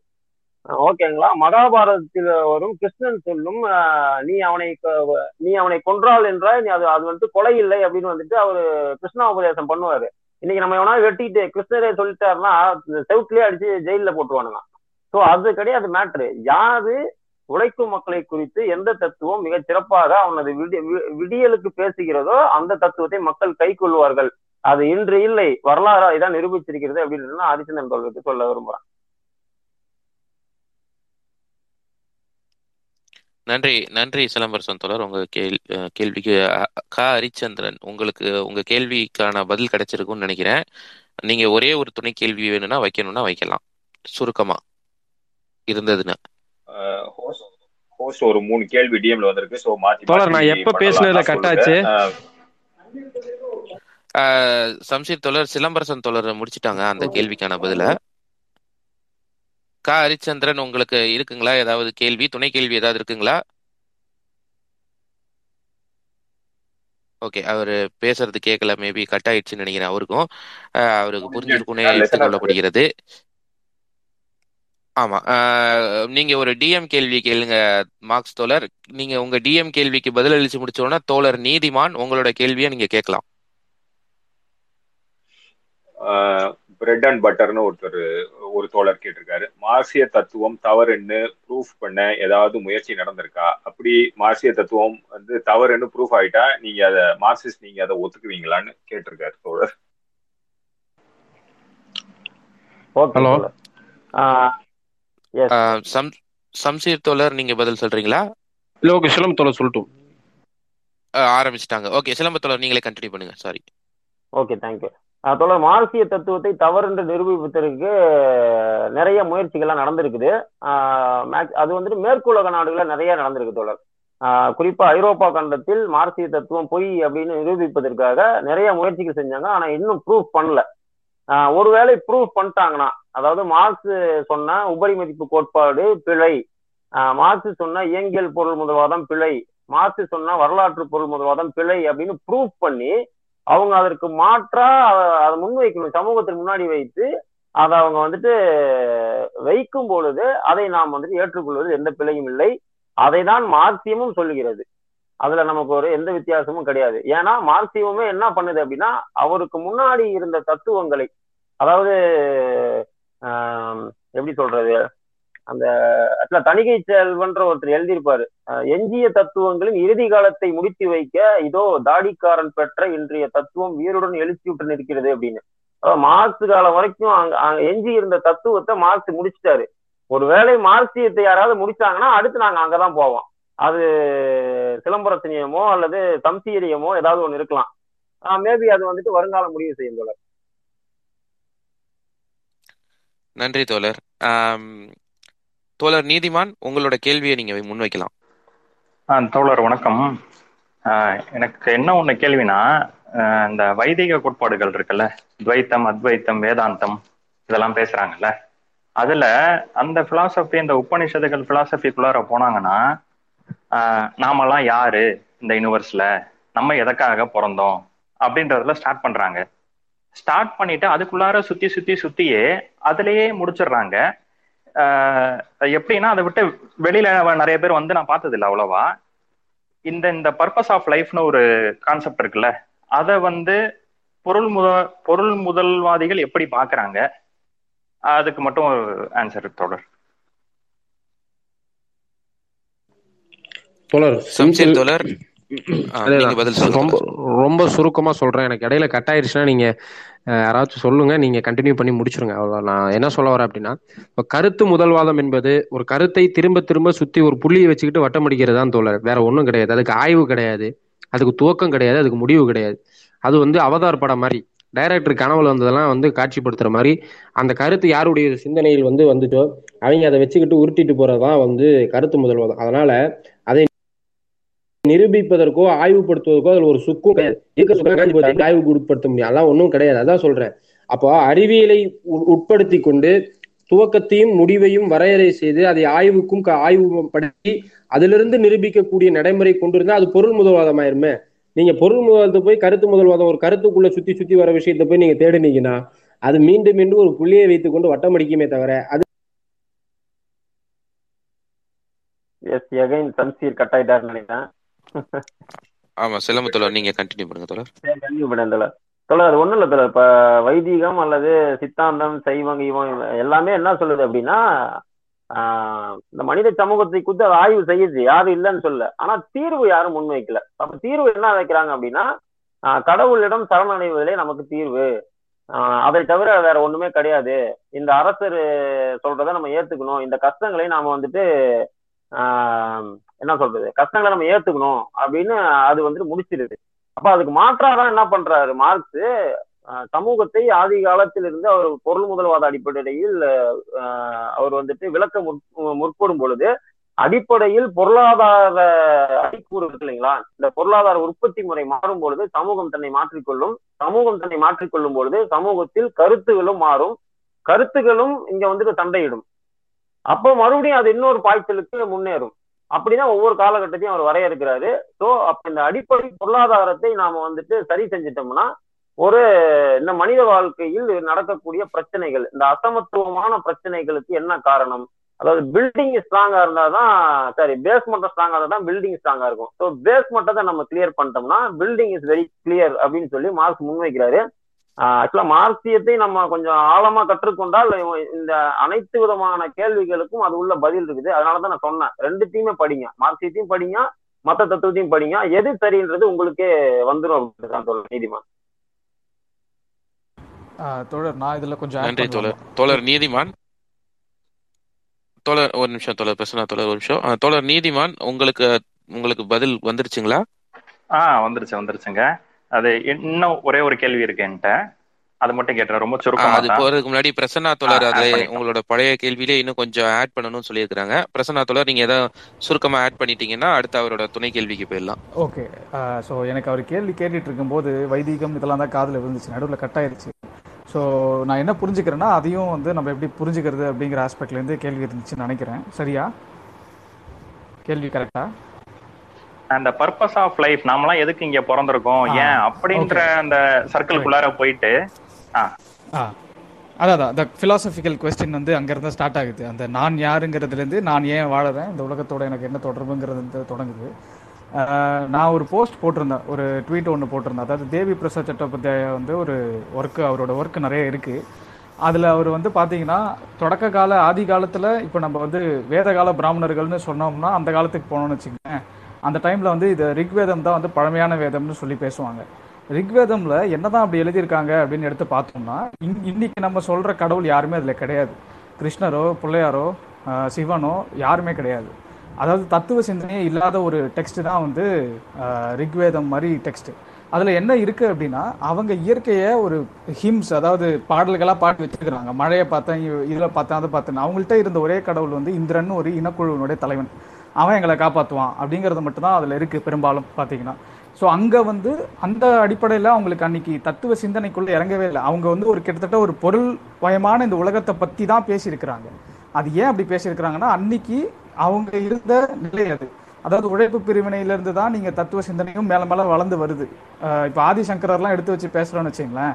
இப்போ ஆதிசங்கரர் வந்துட்டு அத்வைதம் பேசினாரு அப்படின்னா ஆதிசங்கரால பேசுறதுக்கு அவருக்கு நேரமும் அவருக்கு அவருக்கு தேவையானதெல்லாம் எப்படி சாத்தியப்பட்டுச்சு அப்படின்னு நம்ம பார்க்க வேண்டியது இருக்கு.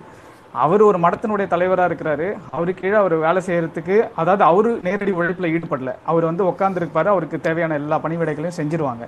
அப்போ அந்த உழைப்பு பிரிவினை வந்து அவருக்கு என்ன ஸ்பேஸை உருவாக்குதுன்னா அவர் வந்து இந்த மாதிரி விஷயங்கள் சிந்திக்கிறதுக்கான ஸ்பேஸை உருவாக்கி கொடுத்துருது. ஸோ அது பொருள் உழைப்பு பிரிவினை வந்து எப்படி மாறி வருதுங்கிற ஆஸ்பெக்ட்ல இருந்து நம்ம அதை பார்க்கலாம்னு நினைக்கிறேன் தோழர். நன்றி தோழர் நன்றி தோழர். ஆஹ் உங்களுக்கு வேற ஏதாவது கேள்விகள் ஏதாவது இருக்கா பிரசன்னா தோழர்? இல்ல சரி ஓகே தோழர். நாங்க கேள்வி கேட்கறவங்களுக்கு ஸ்பீக்கர் கொடுக்கணும். கொஞ்சம் நீங்க லிசனர் போயிட்டீங்கன்னா மத்தவங்களுக்கு வழி கொடுக்கலாம் தோழர். ஓகே ஓகே நன்றி. ஓகே ஓகே நோ ப்ராப்ளம் தோழர் நான் பேச கேக்குதா? ஆ கேக்குது தோழர். நீங்க ஏதாவது ஒன் ஒரு கொஸ்டின் ஒன் ஆன்சர் என்ன மை சைட்ல இருந்து அது போதும். செக் ஓகே வந்துச்சான்னு பார்க்க கேட்டேன். ஆமா ஆமா ஆமா ஆமா. ந- ந- நன்றி தோழர் நன்றி. நிறைய கேள்விகள் இருக்கு நம்ம கிட்ட தோழர் நீதிமான் உங்களோட துணை கேள்வி இருக்குன்னு சொன்னீங்க. அதை நீங்க கேட்டுருங்க. இந்த பொருள் முதல்வாதம் கருத்து முதல்வாதம் ஓரளவு அண்டர்ஸ்டாண்ட் பண்ணிக்க முடியுது. பட் இந்த புத்தரின் கோட்பாடுகள் படிச்சேன். அதுல சில இடத்துல வந்து புத்தர் வந்து பொருள் முதல்வாதத்தை முன்வைக்கிறார் அப்படின்றாங்க. பட் அதை என்னால கிராஸ் பண்ண முடியல. எந்த இடத்துல ஒரு பொருள் முதல்வாதியா இருக்காரு அப்படின்ட்டு. அது மட்டும் யாராச்சும் சுருக்கமா சொல்ல முடிஞ்சா ஓகே நான் தோழர் உங்களுக்கு ஆ, சொல்லிடுறேன் சரி நீங்களே சொல்லுங்க தோழர். சிலம் சிலம்பரசன் சொல்லுங்க. ஆக்சுவலா வந்து ஒரு பெரிய டாபிக் புத்தரை பத்தி இப்ப நம்ம பேச ஆரம்பிச்சோம்னா ஒரு ரெண்டு மணி நேரம் பேசலாம். உங்களுக்கு சஜஸ்ட் பண்றது தோழர் பிரசன்னா ஏற்கனவே சொன்னார் இல்லைங்களா? தேவி பிரசாத் தட்டோபாத்தியாயா குறிப்பா வந்துட்டு பௌத்தத்தின் பொருள் முதல்வாதம் குறித்து எழுதியிருக்காரு. ஸோ அது இந்திய நாட்டிகம் ஆஹ் இந்திய தத்துவங்களின் ஒரு அறிமுகம் தத்துவங்களின் எதிர்காலம். இது மாதிரி மூன்று நூல்கள்ல அது குறித்து விரிவா எழுதியிருக்காரு. லோகாயுதம்ன்ற நூல் எழுதியிருக்காரு. ஸோ பௌத்தம் அப்படின்றத நான் ஒரு சிம்பிளா சொல்லி முடிச்சிடறேன். புத்தர் இறந்ததற்கு நானூறு ஆண்டுகள் கழித்து தான் பௌத்த நூல்கள் வந்துட்டு ஸ்கிரிப்சுவேஷன் அதாவது எழுத்து வடிவு பெற்றது.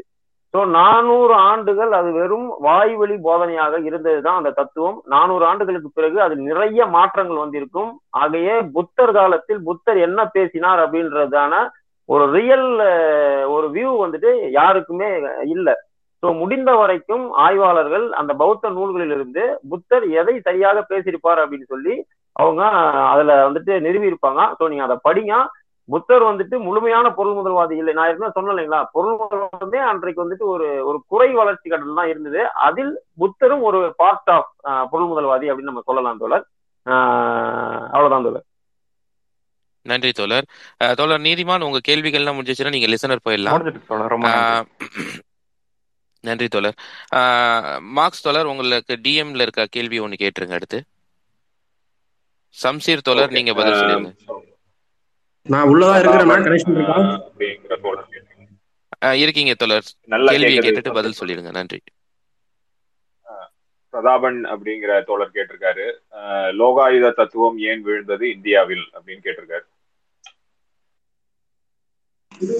தோழர் ரொம்ப முக்கியமான கேள்வி. இது இந்தியாவின் தத்துவ மரபுகள் அப்படிங்கிறதுல பேசப்பட வேண்டிய பெருந்தலைப்பு தோழர் பிரதாபன் தோழர் கேட்டிருக்காரு. எனக்கு தெரிஞ்ச அடிப்படையில் வந்து இந்தியாவின் வைகீத வைதீக மதமும் அதன் கருத்தின் தாக்கத்தால் ஏற்பட்டிருந்த ஒரு நில உடைமை சமூக அமைப்பு முறை அதை பயன்படுத்தி கொண்டதும் தான் லோகாயுத தத்துவம் வீழ்ந்ததற்கு காரணம் நான் நினைக்கிறேன். கூடுதலா இது சம்பந்தமா சிலம்பு தோழர் சொன்னாரா நல்லா இருக்கும்னு நினைக்கிறேன். எஸ் ஓகே நானும் தேவி பிரசாத் சட்டோபாத்தியாய தான் உங்களுக்கு சஜெஸ்ட் பண்றேன்.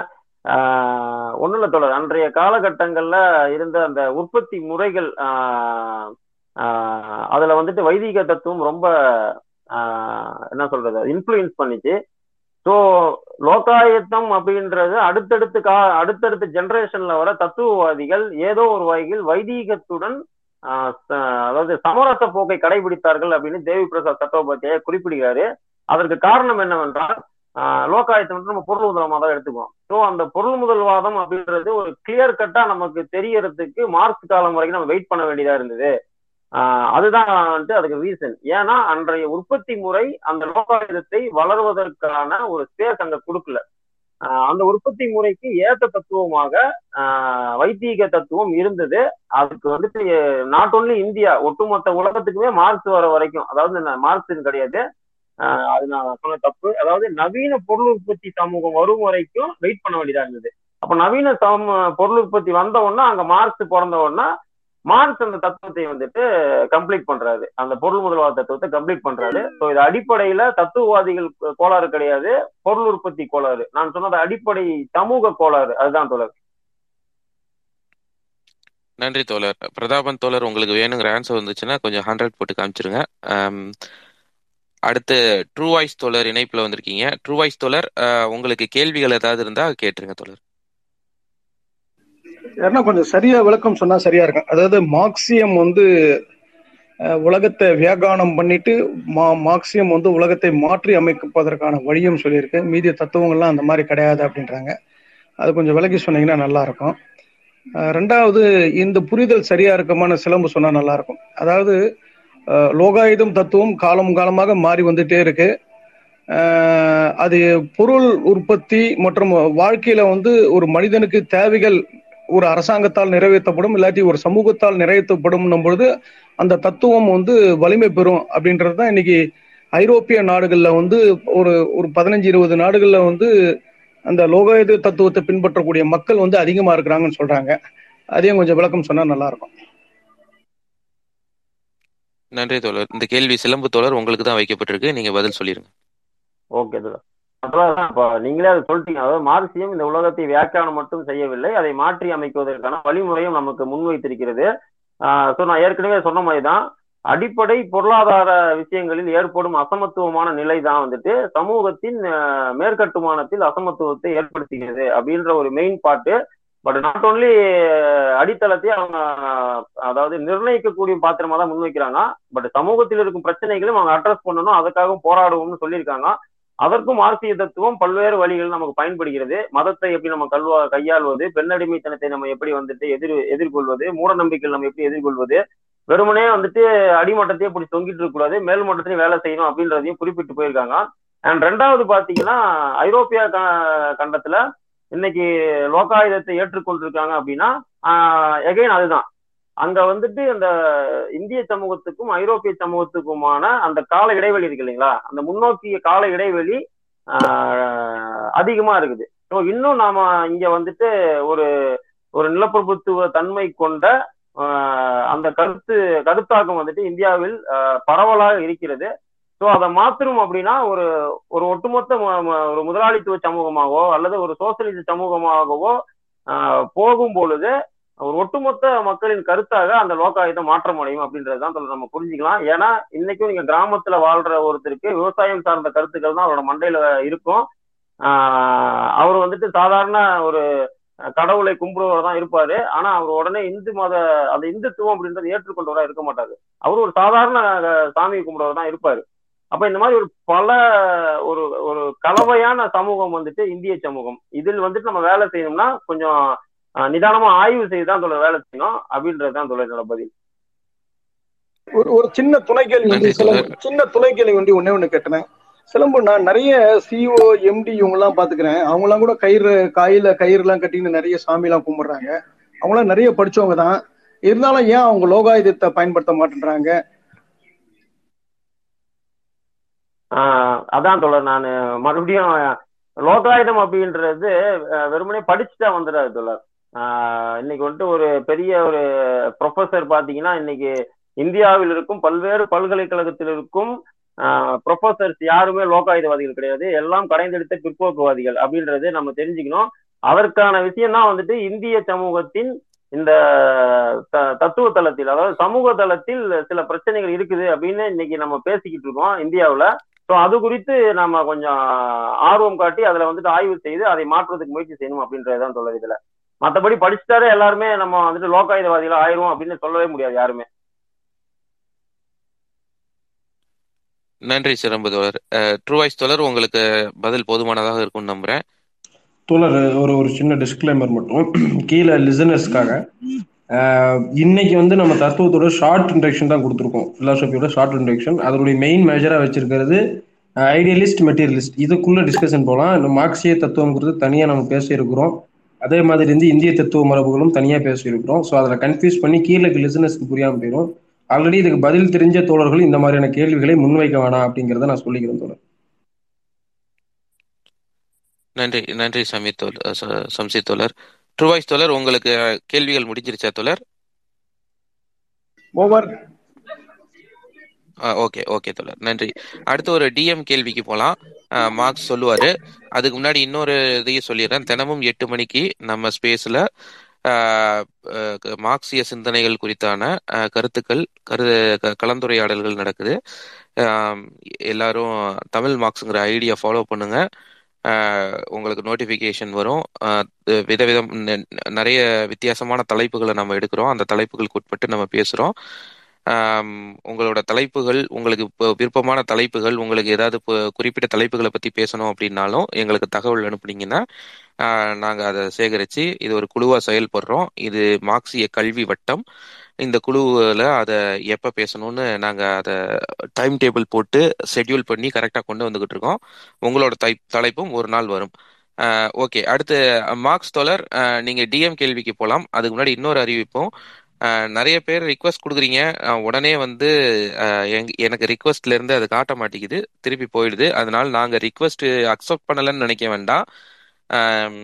ஒன்று வெளியில போயிட்டு வந்து திருப்பி ரிக்வஸ்ட் கொடுங்க. அப்படி இல்லைன்னா மார்க்ஸ் அப்படிங்கிற ஐடிக்கு டிஎம் பண்ணுங்க. அந்த டிஎம் ஓப்பன்ல தான் இருக்கு. நன்றி. மார்க்ஸ் தோழர் நீங்க டிஎம்ல வந்த கேள்விகளை வாசிக்கலாம். சரி. ஓகே இது வந்து ரமேஷ் அப்படிங்கிற தோழர் கேட்டிருக்காரு. ஒரு தத்துவம் எப்பொழுது விதியாகிறது? மார்க்சியம் அறிவியல் எனில் அது ஏன் விதி ஆகவில்லை?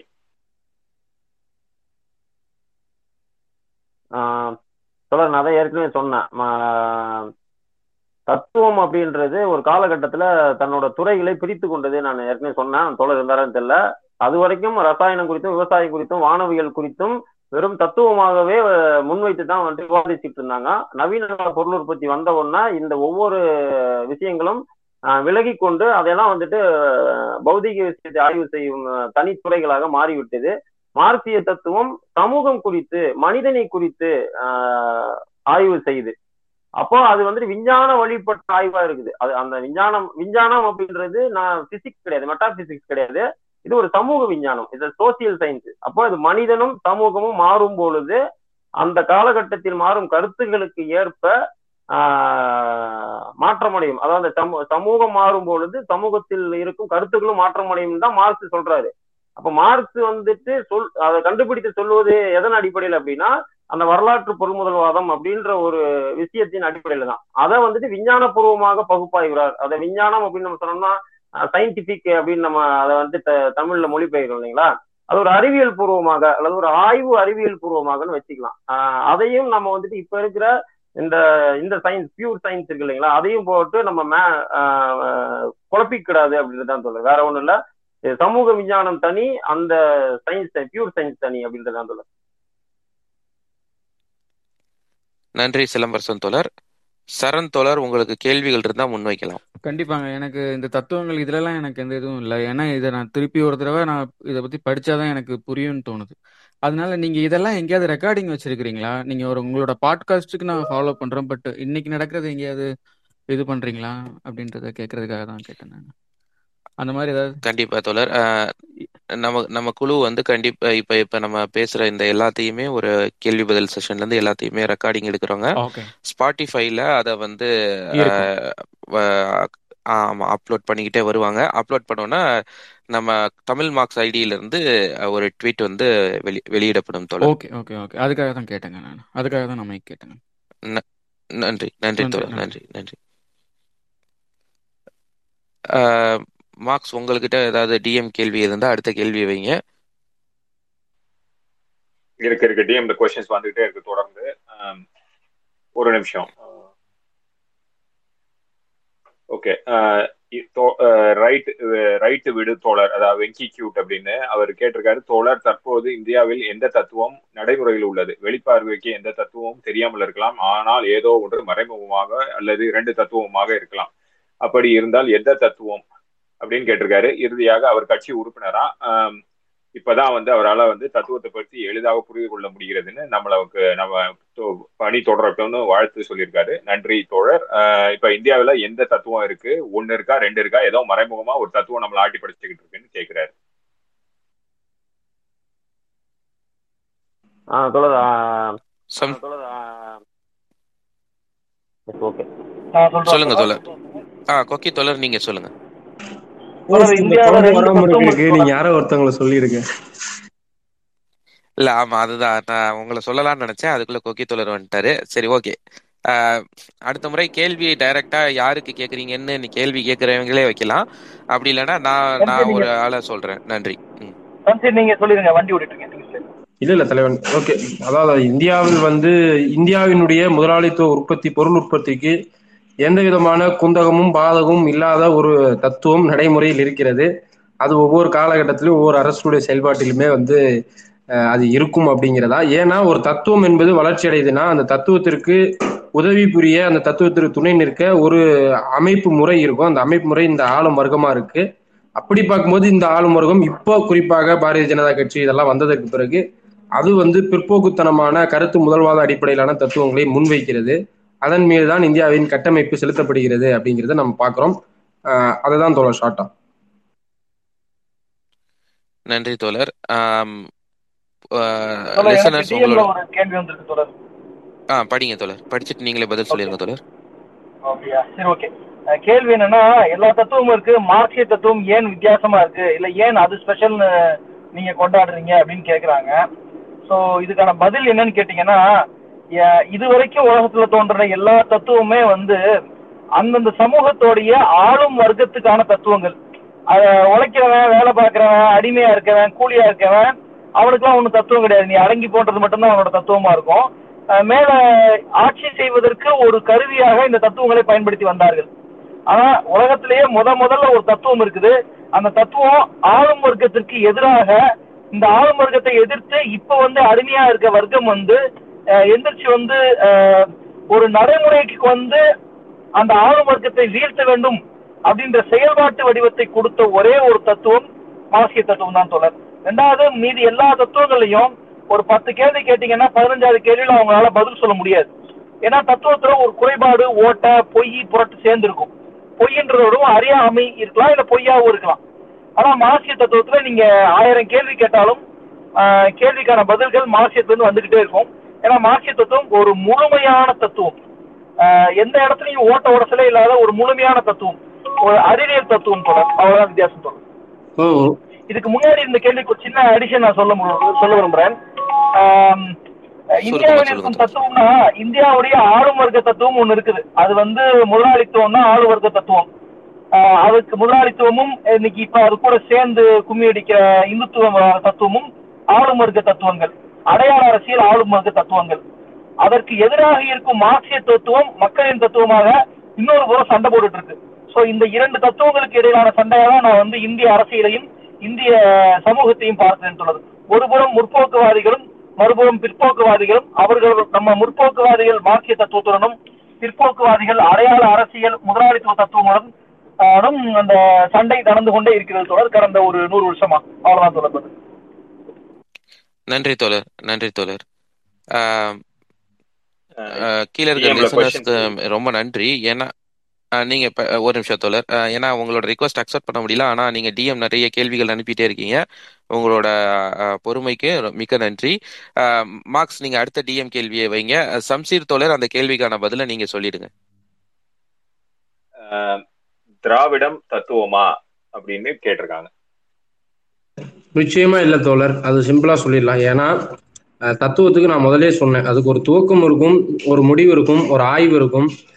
இது எல்லாத்தையும் உள்ளடக்கியது தான் தத்துவம் திராவிடம் என்பது ஒரு ஒரு ஒரு- ஒரு ஒரு அடிப்படையில் பொருள் முதல்வாதம் பேசுகிறது. ஆனால் அது ஒரு முழுமை பெற்ற தத்துவமாக காசை கண்டுபிடிச்சு அந்த காசுக்கான சொல்யூஷன் சொல்லக்கூடியதாக இருக்கிறதா என்றால் அது இல்லை. அது ஒரு மி- அது என்ன சொல்றேன்னா அந்த அடித்தளத்தில் ஏற்படுகின்ற மாற்றம் இதை குறித்த ஆய்வுகள் ஒரு பிரச்சனை எங்க ஸ்டார்ட் ஆகுது? அதுக்கான சொல்யூஷன் என்ன? இந்த ஸ்டார்ட் ஆகக்கூடிய பாயிண்ட் இது எதுலையுமே அது முழுமை பெறவில்லை என்பதால் அது தத்துவம் அல்ல அது பெரியாரின் போதனைகளாகவோ அல்லது பெரியார் அண்ணா போன்ற நபர்களின் தனிநபர்களின் போதனைகளாகும் அது சில சமூக சோசியல் வெல்ஃபேர்ல அது இருக்கிறதாகவும் நான் பாக்குறேன் தொடர் அவ்வளவுதான். தனி தனிப்பட்ட முறையில் ஒரு தத்துவம் என்பது அது தன்னுடைய காஸ் அடிப்படையான விஷயங்களை ஆய்வு செய்து அதனுடைய துவக்கம் எங்கிருந்து உருவாகிறது அது எங்க முடிவடையும் அப்படி என்கின்ற ஒரு புரிதலின் முழுமை பெற்ற வடிவமாக இருந்தால்தான் அது தத்துவம்.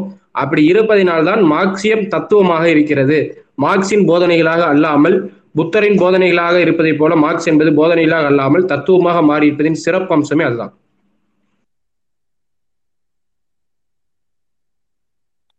நன்றி தோழர். அடுத்த டிஎம் கேள்விக்கு போலாம் மார்க்ஸ். ஓகே தோழர்.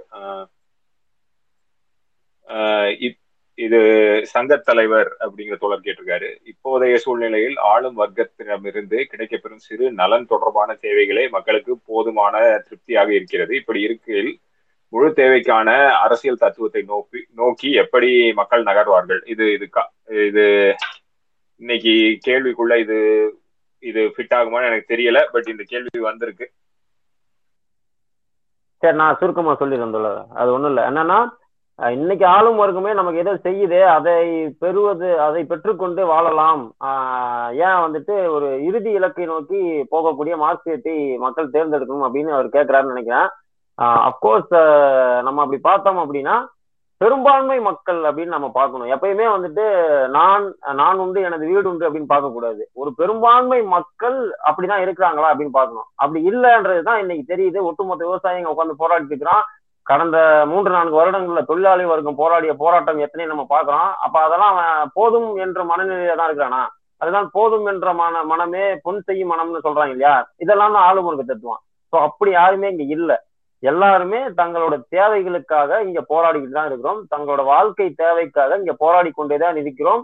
அந்த போராட்டத்தை நல்ல திசை வழியில் செலுத்துவதற்கான தத்துவமாக தான் மார்க்சியம் இருக்கிறது. அதை திசை திருப்பும் தத்துவமாக இந்தியாவில் இருக்கும் ஆளும் வர்க்க தத்துவங்கள் இருக்கிறது அப்படின்னு தான் தொடர் ஸோ மக்களுக்கு நோ அதர் சாய்ஸ் மார்க்சியத்தை அவங்க தேர்வு செய்ய வேண்டும். அதை நாம் மக்களிடம் கொண்டு போய் சேர்க்க வேண்டும்.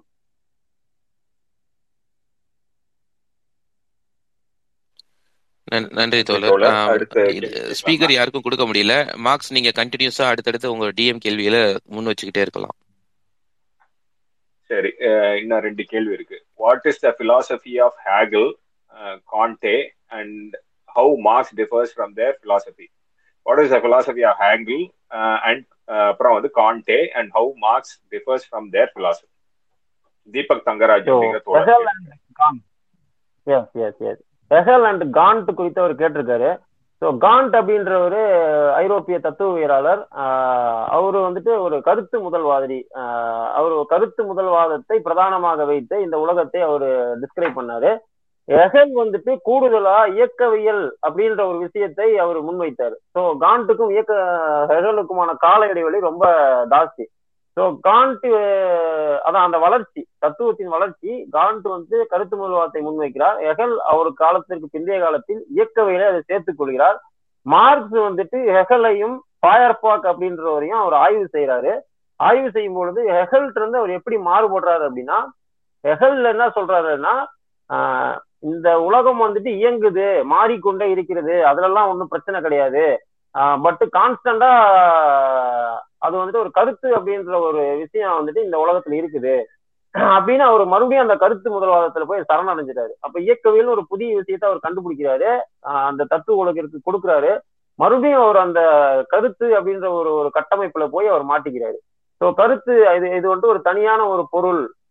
இந்த கருத்து தான் வந்துட்டு மித்த எல்லாத்தையும் உருவாக்குது அப்படின்ற ஒரு விஷயத்த அவர் அங்க போய் சிக்கிக்கிறாரு. ஸோ மார்க்ஸ் வந்துட்டு அங்கதான் மாறுபடுறாரு. அப்- அங்கதான் அந்த பொருள் முதல்வாதம் கருத்து முதல்வாதம்ன்றது கிளியரா வந்துட்டு டிவைட் ஆகுது. ஸோ கருத்து அப்படின்றது ரெண்டாம் பட்சம் தான் பொருள் என்பதுதான் முதல் பட்சம் அப்படின்றது. ஸோ நான் இதை ஒரு சின்ன அறிமுகத்தை சொல்லிடுறேன். ஏன்னா கருத்து முதல்வாதம் பொருள் முதல்வாதம்னா நிறைய பேருக்கு புரியல. ஒண்ணு மேல தொடங்கல பொருள் அப்படின்றது இந்த உலகம் மேட்டர் பொருள் அதாவது பருமையான உலகம்னு சொல்ல இல்ல பொருள்னே சொல்லிக்கலாம். ஸோ பொருள் உலகம் மட்டும் முதல்ல தோணுனது மனுஷன் இந்த உலகத்துல ரெண்டாவதா தோணுனா மனுஷனோட மூளையில தான் இந்த கருத்துன்றதே தோன்றுச்சு. மனுஷ மூளையும் நம்மளோட உடல் நம்மளது தசை நரம்பு இது எல்லாமே ஒரு பொருள் தான் ஏன்னா நம்மளும் இயற்கையோட இணைந்த ஒரு பொருள் தான் இந்த உலகத்தில் வாழும் அனைத்துமே பொருள் தான் நம்மளோட பொருள் என்னும் மூளைக்குள் உதிக்கும் கருத்து தான் அதை பிரதிபலிப்பு. இந்த உலகத்தை குறித்த பிரதிபலிப்பு தான் நம்ம மூளை என்னும் பொருளின் வழியாக கருத்தாக வெளிவருகிறது. ஸோ நீங்க எப்படி பார்த்தாலும் பொருள் தான் முதன்மை கருத்து தான் ரெண்டாவது அப்ப கருத்து தான் இந்த உலகத்தை படைச்சதுன்னு சொன்னிச்சுன்னா அதை நம்ம நம்பவே முடியாது. இதான் தொலை கருத்து முதல்வாதத்துக்கும் பொருள் முதல்வாதத்துக்கான ஒரு ஒரு ஷார்ட் விளக்கம்.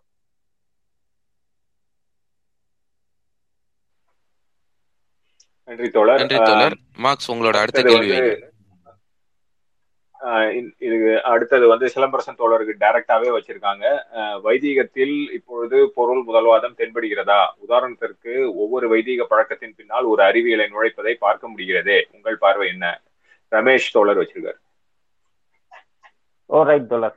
ஸோ நான் ஏற்கனவே சொல்லலைங்களா? இந்த ஆதிகால இந்தியாவில் தோன்றிய மதங்கள் சாரி இந்த தத்துவங்கள் எல்லாம் பார்த்தீங்கன்னா ஏதோ ஒரு விதத்துல மதத்தோட கிளப் ஆயிடுச்சு.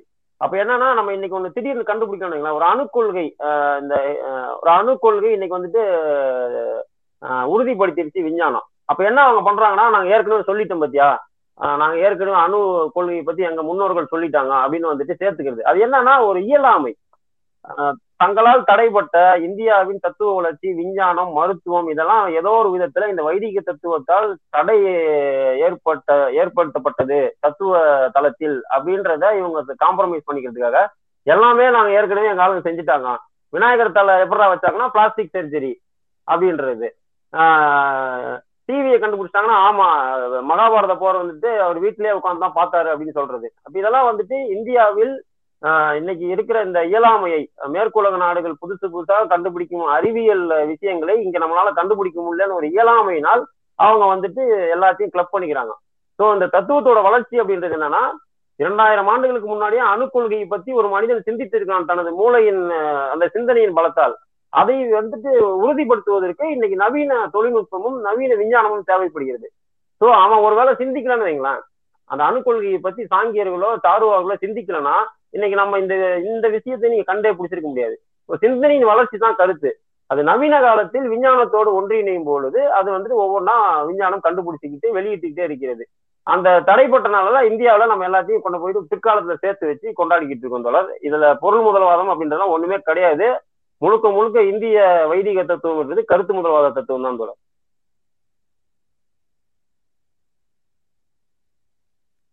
நன்றி தோழர். மார்க்ஸ் இன்னும் எத்தனை கேள்விகள் இருக்கு உங்ககிட்ட?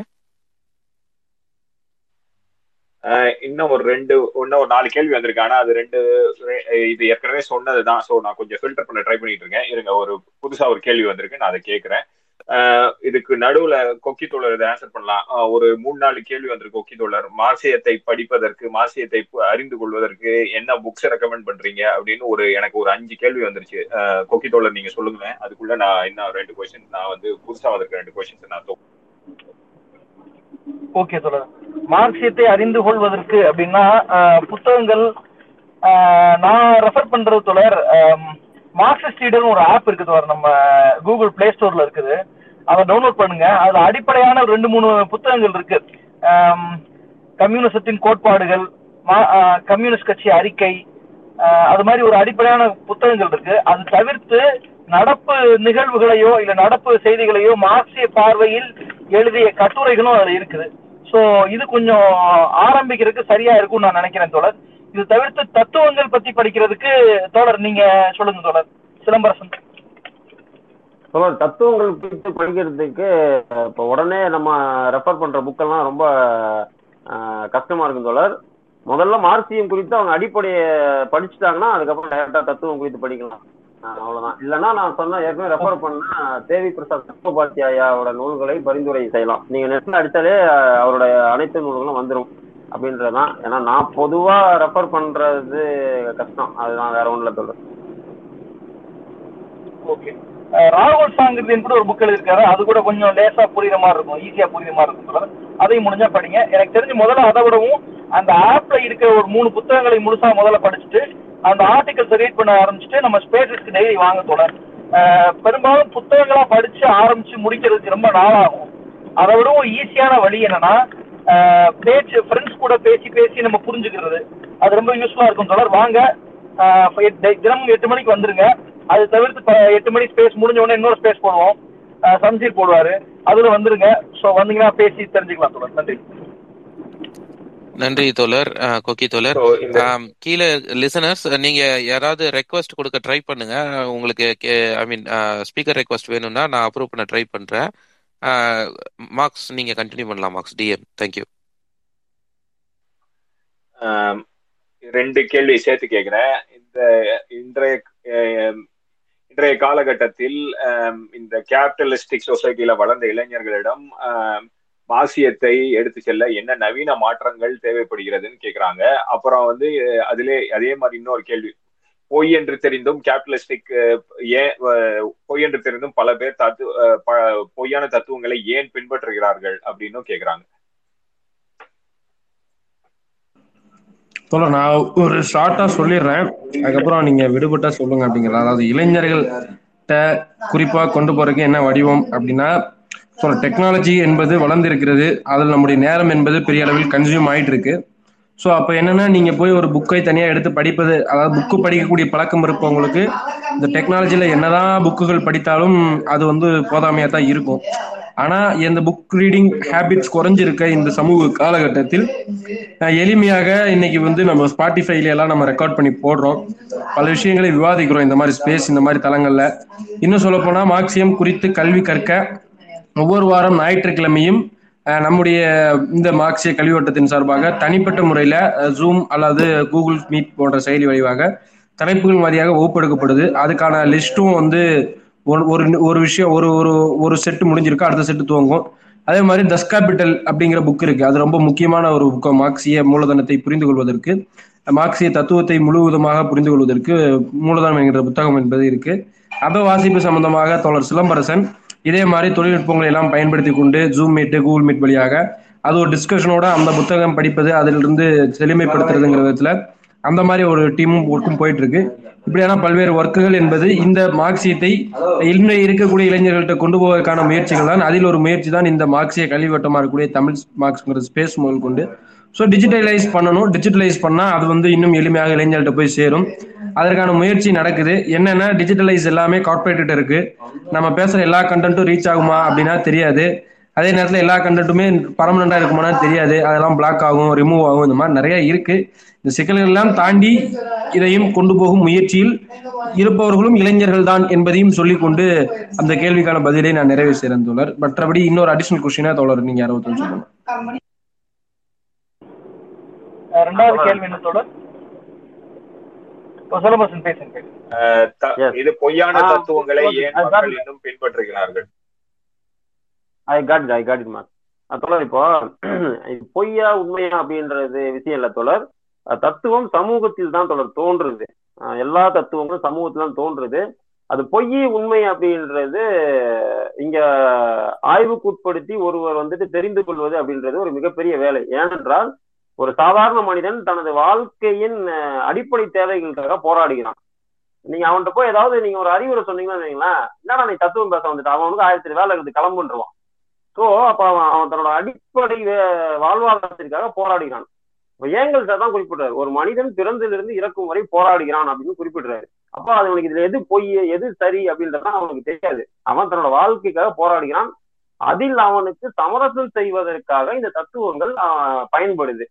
அவனுக்கு ஏதோ ஒரு விதத்தில் இந்த மதம் தத்துவமோ அல்லது வந்துட்டு இந்த சோகால்டு முதலாளித்துவ பொருளாதார உற்பத்தி செய்யும் அறநெறி ஒழுக்கங்களோ அவனை வந்துட்டு சாந்தப்படுத்துகிறது அப்படின்றதுதான் அதை அவன் அவன் வந்து தெரிந்தோ தெரியாமலோ ஏற்றுக்கொள்வதில்லை. அவனுக்கு அது போதுமானதாக இருக்குது அவன் மனதை சாந்திப்படுத்துகிறது அப்படின்ற விதத்துல அவன் அதை ஏத்துக்கிறான். அதை அவன் ஒருவேளை இப்ப நம்மளாம் அது பொய்ன்னு தெரிஞ்சுக்கிட்டதுக்கு அப்புறம் நம்ம அது வந்து விலகி வந்துடுறோம்.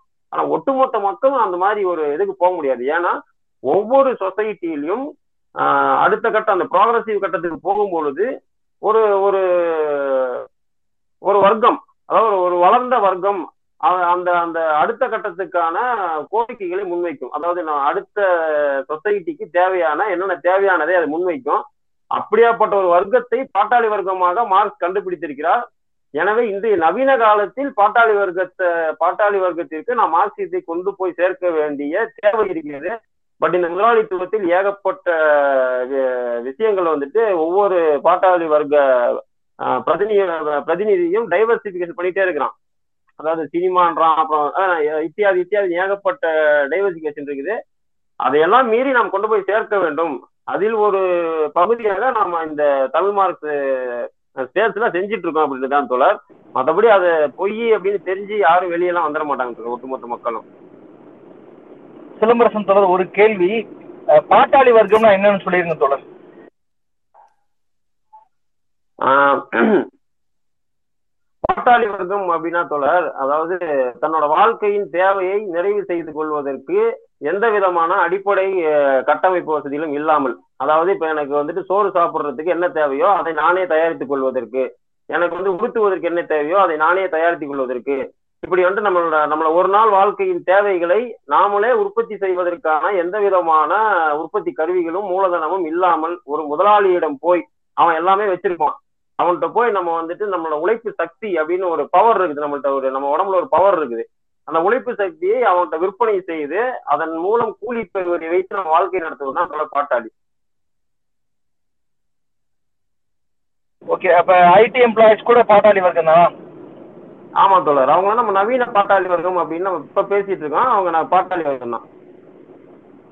Okay okay. மாச சம்பளம் வாங்குறவங்க எல்லாருமே பாட்டாளி வர்க்கம் தான். தோழர் சிம் ஆமா தோழர். மாச சம்பளம் இல்ல தோழர். அதாவது தன்னோட வாழ்க்கையின் தேவையை நிறைவு செய்வதற்கு தனது உழைப்பு சக்தியை விற்று கூலி வாங்கி பிழைப்பவன் பாட்டாளி வர்க்கம் புரிஞ்சுக்கலாம் தோழர். உங்கள்ட்ட பத்து ஏக்கரா நிலம் இருக்கலாம் நீங்க நீங்க அந்த நிலத்துல உளுந்து அரிசி தக்காளி இச்சாதி போட்டு சாப்பிட்டீங்கன்னா அவன் பாட்டாளி வர்க்கம் கிடையாது. அந்த நிலத்தை வந்துட்டு குத்தகைக்கு கொடுத்துட்டு அதை வந்துட்டு அவன் உட்காந்து சாப்பிட்டானா அவன் பாட்டாளி வர்க்கம் கிடையாது. அவன் வந்து நில உடைமை வர்க்கம் அவன். அப்ப எதுவுமே இல்லைன்னு வச்சுக்கோங்க. இப்ப நான் ஒரு பாட்டாளி என்கிட்ட எதுவுமே கிடையாது. நான் போய் ஒரு முதலாளிட்ட வேலை செஞ்சு அதுல வர சம்பளத்துல வாங்கி நான் சாப்பிட்டு இருக்கேன் நான் தான் பாட்டாளி வர்க்கம். நான் பாட்டாளி வர்க்க பிரதிநிதி. அவ்வளவுதான் தோழர். நன்றி தோழர் நன்றி. நன்றி தோழர். மார்க்ஸ் தோழர் அடுத்து டிஎம்ல கேள்விகள் இருக்கா? ஒரே ஒரு ஒரே ஒரு கேள்வி இருக்கு. குணசேகர் தோழர் கேட்டிருக்காரு. ஓஷாவோட தத்துவங்களை எப்படி அணுகு எப்படி பார்க்கிறீர்கள் அப்படின்னு கேட்டிருக்காரு. தொடர் மன்னிக்கணும். நான் ஓஷோவை படிச்சது இல்ல ஆஹ் அவர் குறித்த விமர்சன நூலை நான் படிச்சது இல்ல தோழர். மன்னிக்கிறோம் இதுக்கு என்னால பதில் சொல்ல முடியாது. மற்ற தோழர்கள் தெரிந்தவங்க இருந்தா சொல்லலாம் தோழர் நானு ஃபுல்லா ஓஷோ ஃபுல்லா படிச்சது இல்ல ஆனா அங்கங்க சும்மா ரெண்டு வரி எடுத்து படிச்சிருக்கேன். ஓஷோ ஜேகே அப்புறம் ஜக்கி. இது மாதிரியான இந்த சாமியார் செமி சாமியார் சாமியார் ஈவன் காந்திஜி இந்த மாதிரியான ஆட்கள்லாம் பாத்தீங்கன்னா ஒவ்வொரு நேரமும் ஒன்னொன்னு பேசுவாங்க. கேட்கறதுக்கு நல்லா இருக்கும் கேட்கும்போது ஏதோ பொருள் இருக்க மாதிரியே எனக்கு தெரியும். ஆனா கேட்டு முடிச்சதுக்கு அப்புறம் அதுல ஒரு பொருளும் இருக்காது. அது எங்க லைஃப்ல ரிலேட் பண்றதுன்னு தெரியாது. சும்மா போற போக்குல எனக்கு சொல்லி விடுறது அதெல்லாம் தத்துவம் சொல்ல வேணாம் தொடர் அது இப்போதைக்கு ஒரு ஒரு டைம் பாஸ் பிற்போக்கு- பிற்போக்குவாதம் பிற்போக்குவாதம் பேசக்கூடிய அதிமேதாவிகளின் கருத்துக்கள். அதுல ஒரு விஷயம் வந்து என்ன பண்ணிருப்பாங்கன்னா இந்த எல்லா தத்துவங்களையுமே உனக்கு விதிக்கப்பட்டதோட இரு. எதிர்த்தெல்லாம் போராடாத உன் உரிமைகளை கேட்காதன்றத நேரடியாகவோ மறைமுகமாகவோ இந்த பிற்போக்கு தத்துவங்கள் இல்ல இந்த கஞ்சா சாமியார்கள் எல்லாருமே இதுதான் சொல்ல சொல்லுவாங்க. அதனால அதை நம்ம தத்துவங்கள் எடுத்துக்க வேணாம் சொல்ல அது உருப்படியான தத்துவங்கள் கிடையாது. அது சும்மா பிதற்றல்கள். தோழர் எனக்கு ஒரு கேள்வி வந்திருக்கு. சொல்லுங்க ஒரே கேள்வி. ஊழியல் ஊழியல் குறித்து அப்படின்னு கேட்டிருக்கிறாரு. ஆக்சுவலா இந்திய தத்துவ மரபுகள் அப்படிங்கிறத நம்ம தனியா பேச இருக்கோம். அதுல இதுவும் ஒரு பார்ட்டு ஸோ அதுல பேசிக்கலாம் அப்படிங்கிறத சொல்லி அந்த தோழருக்கு நான் சொல்லிக்கிறேன். நன்றி. ஓகே நன்றி தோழர். மார்க்ஸ் தோழர் ஒரு நிமிஷம். ரெண்டு ஸ்பீக்கர் வந்திருக்காங்க. ரெண்டு ஸ்பீக்கர் வந்திருக்காங்க. டிஎம் கொஞ்சம் நிறுத்திக்கலாம். நம்ம ஸ்பீக்கர் முடிச்சிட்டு டிஎம்க்கு வரலாம். வண்டு தோழர் நீங்க உங்க கேள்வியை முன்வைக்கலாம் தோழர். நன்றி நன்றிங்க. பாட்டாளி பத்தி வந்து சூப்பரா சொன்னீங்க. பர்ஃபெக்ட் அனாலஜி அது. அது வந்து இன்னைக்கு எல்லாருமே புரிஞ்சிக்க வேண்டிய விஷயமா இருக்குது. அது நான் ஏன் சொல்றேன்னா இன்னைக்கு வந்து இந்த சமுதாயத்துல வந்து ஏற்றத்தாழ்வுகள் ஆஹ் ஒரு பக்கம் இருந்தாலும் நான் வந்து எக்கனாமிக்கல்லா வந்து ஏற்றத்தாழ்வுகளும் வந்து வர ஆரம்பிச்சிருச்சு இப்ப இந்தியால. அதாவது பணம் வந்து ரொம்ப இம்பார்ட்டண்டா இருக்கிற இந்த காலத்துல வந்து பணம் அதிகமா வந்து சம்பாதிக்கிற அடிப்படையில நம்ம வந்து யாரு நம்ம என்ன பண்றோம் குறுக்கீட்டுக்கு மன்னிக்கணும். சாரி சாரி சொல்லுங்க. கொஞ்சம் நேர் நேரடியா கொஞ்சம் கேள்விக்கு வந்துட்டீங்கன்னா பரவாயில்ல. ஓகே இல்ல. இது இது வந்து இப்போ ரொம்ப பணம் வந்து இம்பார்ட்டன்ஸா வச்சு ஓடிக்கிட்டு நிறைய பணம் சம்பாதிக்கிறவங்களும் வந்து அவங்க அடிப்படையில வந்து அவங்களுடைய ரைட்ஸ் இதெல்லாம் வந்து மறந்துடுறாங்க. அது வந்து எப்படி வந்து ஒரு விழிப்புணர்வு ஏற்படுத்தணும் அப்படின்றது பணம் மட்டும்தான் முக்கியம் இல்லை நம்ம செய்யற தொழில் எல்லா தொழிலும் வந்து நம்ம ஈக்குவலா பார்க்கணும். எல்லா தொழிலுக்கும் வந்து கரெக்டான ஒரு ரைட்ஸ் இருக்கணும் ஊழியர்களுக்கு இன்க்ளூடிங் ஐடி எம்ப்ளாயிஸ் அது வந்து அந்த யூனியன் இது எல்லாமே வந்து ஒரு கார்ப்பரேட் ஸ்ட்ரக்சருக்குள்ளேயும் இந்த கொள்கைகள்லாம் வந்து கொண்டு வரணும்னா அது எதை நோக்கி வந்து நம்ம பயணம் செய்யணும் எதை நோக்கி நம்ம அந்த கருத்துக்கள்லாம் வந்து ப வாசிக்கணும் தெரியப்படுத்தணும் மக்களுக்கு. நன்றி. அதுதான் என் கேள்வி. நன்றி நன்றி வண்டு தோழர். ஆக்சுவலா இது தலைப்பை ஒட்டி இன்னைக்கு கேள்வி இல்ல பட் சம்சீர் தோழர் நீங்க இதுக்கு சுருக்கமா பதில் சொல்றதுன்னா சொல்லிருங்க தோழர். தோழர் எனக்கு என்ன பதில் சொல்றதுன்னு தெரியல. அதுதான் மார்க்சிய தத்துவம் நம்ம மக்கள்கிட்ட பேசணும்னு சொல்றோம். ஏன்னா இங்க இருக்கக்கூடிய பிரதானமான பிரச்சனையே என்னன்னா நம்ம கிட்ட எல்லாரிடத்துலயுமே வந்து ஒரு பர்சனல் அசட்டும் கூட கிடையாது. பிரைவேட் ப்ராப்பர்ட்டி உடைய சிக்கல் சர்ப்ளஸ்னுடைய சிக்கல் இதெல்லாம் தான் நம்மளை வந்து எட்டு மணி நேரம் வேலை செய்வது எட்டு மணி நேரம் பொழுதுபோக்கு எட்டு மணி நேரம் ஓய்வு என்கின்ற இந்த அடிப்படையில் அமைய வேண்டிய மனித வாழ்க்கை என்பது இன்னைக்கு ஒட்டுமொத்தமாக நம்முடைய உழைப்பு சக்தியை அதிகமாக செலுத்தி செலுத்தி செலுத்தி என்னுடைய அன்றாட தேவைகளையே பூர்த்தி செய்யக்கூடிய நிலைக்கு மாத்திருக்கு அப்படிங்கிறத மக்கள்கிட்ட புரிய வைக்கணும். அதை புரிய வைப்பதற்கு தான் கம்யூனிஸ்ட் கட்சியெல்லாம் இருக்கு தொழிற்சங்கங்கள்லாம் இருக்கு போராடிட்டு வராங்க. இன்னும் அதை எளிமைப்படுத்தணும். இந்த மனித வாழ்வியலை எப்படியெல்லாம் இந்த முதலாளித்துவம் இந்த சர்ப்ளஸ் நம்ம ஆட்டி படைக்குது அதுல அதனுடைய அதனுடைய இம்பேக்ட் தான் நம்ம இப்படி ஓடிக்கிட்டே இருக்கோம் அப்படிங்கிறத நம்ம புரிய வைக்கணும். அதே நேரத்துல இன்னைக்கு என்ன ஒரு கருத்து இருக்குன்னா உன்னால் முடியும். கைதட்டுங்க நம்மளால முடியும். We are achiever we are அச்சீவர்னு சொல்லிக்கிட்டு ஒரு கும்பல் சுத்துது. அவன் என்ன சொல்றான்? இருபத்தி நாலு மணி நேரம் ஓடணும். எந்த தலைவர்களும் ஓய்வு எடுத்தது இல்ல இப்படிங்கக்கூடிய ஒரு கான்ஸ்பரன்சியை வைத்து நாம் உழைப்பு சக்தியை அதீதமாக இந்த சமூகத்தில் செலவிடுவதற்கு நம்மை மூளை செலவை செய்வது என்பது இன்னைக்கு நகர்ந்துகிட்டு இருக்கு இதெல்லாம் உடைக்கணும் அப்படின்னா பிரதானமாக மனித வாழ்வினின் புரிதலை நாம் மக்களுக்கு சொல்ல வேண்டிய தேவை இருக்கு. அதே தான் மார்க்ஸ் முயற்சி செய்கிறார் அப்படிங்கிறத நம்ம பார்க்குறோம். அதுக்கு மார்க்ஸ் அனாட்டமி எல்லாமே ரிசர்ச்குள்ளே கொண்டு வந்திருக்காரு அப்படிங்கிறதெல்லாம் நான் நேற்று ஒரு தோழரோட பேசிட்டு இருக்கும்போது அவர் சில குறிப்புகள் சொல்லி சொல்லிட்டு இருக்கும்போது எனக்கு ரொம்ப ஆச்சரியமா இருந்தது. ஏன் அனாட்டமி எல்லாம் அவர் எடுத்தார் அப்படின்னும் போது மனித உழைப்பு எப்படி வந்து உழைப்பு சக்தியாக மாறும் பொழுது அவன்கிட்ட எவ்வளோ கலோரிஸ் லாஸ் ஆகுது அதை திரும்ப அவனால் எடுத்துக்க முடியுது? அந்த உழைப்பு சக்தியை கொடுத்து அதன் மூலம் கொடுக்கப்படக்கூடிய கூலி அல்லது அதுக்கு கிடைக்கப்படக்கூடிய பலன் மூலமாக இழந்த கலோரியை மீண்டும் எடுத்துக்கொள்ள முடிகிறதா? சராசரி ஆயுட்காலம் ஏன் குறைந்து போறது வரைக்கும் அதை உட்படுத்தி கொண்டு வரக்கு அனாட்டமி எல்லாம் மார்க்ஸ் உள்ள எடுத்திருக்காரு மார்க்சிய தத்துவத்துக்குள்ள சோ இது எல்லாமே உள்ளடக்கினதுதான். அப்ப மனித வாழ்வியல் என்பது எதை நோக்கி நகர வேண்டும் என்கின்றத எளிமைப்படுத்தி மக்கள்கிட்ட கொண்டு போகணும். கொண்டு போனாலே இந்த பிரச்சனைகள் எல்லாம் போயிடும் அப்படின்னு நினைக்கிறேன். ஆனா இது ஆளும் வர்க்கத்தின் நலன் பேசல. இது வந்து அடிப்படையில் கீழ் இருக்கும் மக்களின் நலன் பேசுவதால் இது வேகமாக போவதில் சில சிரமங்கள் இருக்கும் அப்படிங்கிறதும் யதார்த்தம். ரொம்ப ரொம்ப ஒரு கேள்வி டிஎம் இருக்கு டிஎம்ல ஒரு கேள்வி நன்றி நன்றி தோழர் வந்து நீங்க வந்து லிசனர்ல போயிடலாம். கொக்கி தோழர் ஒரு நிமிஷம். கொக்கி தோழர் சாரி நன்றி. கொக்கி தோழர்? வைக்கிறதுக்கு மன்னிக்கவும். கொக்கி தோழர் பேசுறது சொல்லுங்க கேட்கல அப்படின்னு லிவன் தோழர் சொல்றாரு. கொக்கி தோழர் பேசுறது கேட்கலன்னு லிவன் தோழர் கீழே சொல்றாரு லிசனர்ஸ்க்கு டெஸ்ட் வேணா பண்ணி பாருங்க. குறுக்கிட்டு. கொக்கி தோழர் பேசுறது கேக்குதுங்களா? எல்லாத்துக்கும் கேக்குதுன்னா ஒரு ஹண்ட்ரட் போடுங்க. குக்கி பேசுங்க. வெளியவே போயிட்டாரு. கொஸ்டினை கண்டினியூ பண்ணி முடிக்கலாம். அவர் வெளியே போயிட்டு வராரு போல எனக்கு டிஎம்ல ஒரு ரெண்டு கேள்வி இருக்கு. ஓகே ஜோதி தோழர் நீங்க வந்து ரிக்வெஸ்ட் கொடுக்குறேன்னா கொடுங்க. உங்களுக்கு ஒரு கேள்வி இருக்குன்னு சொன்னீங்க.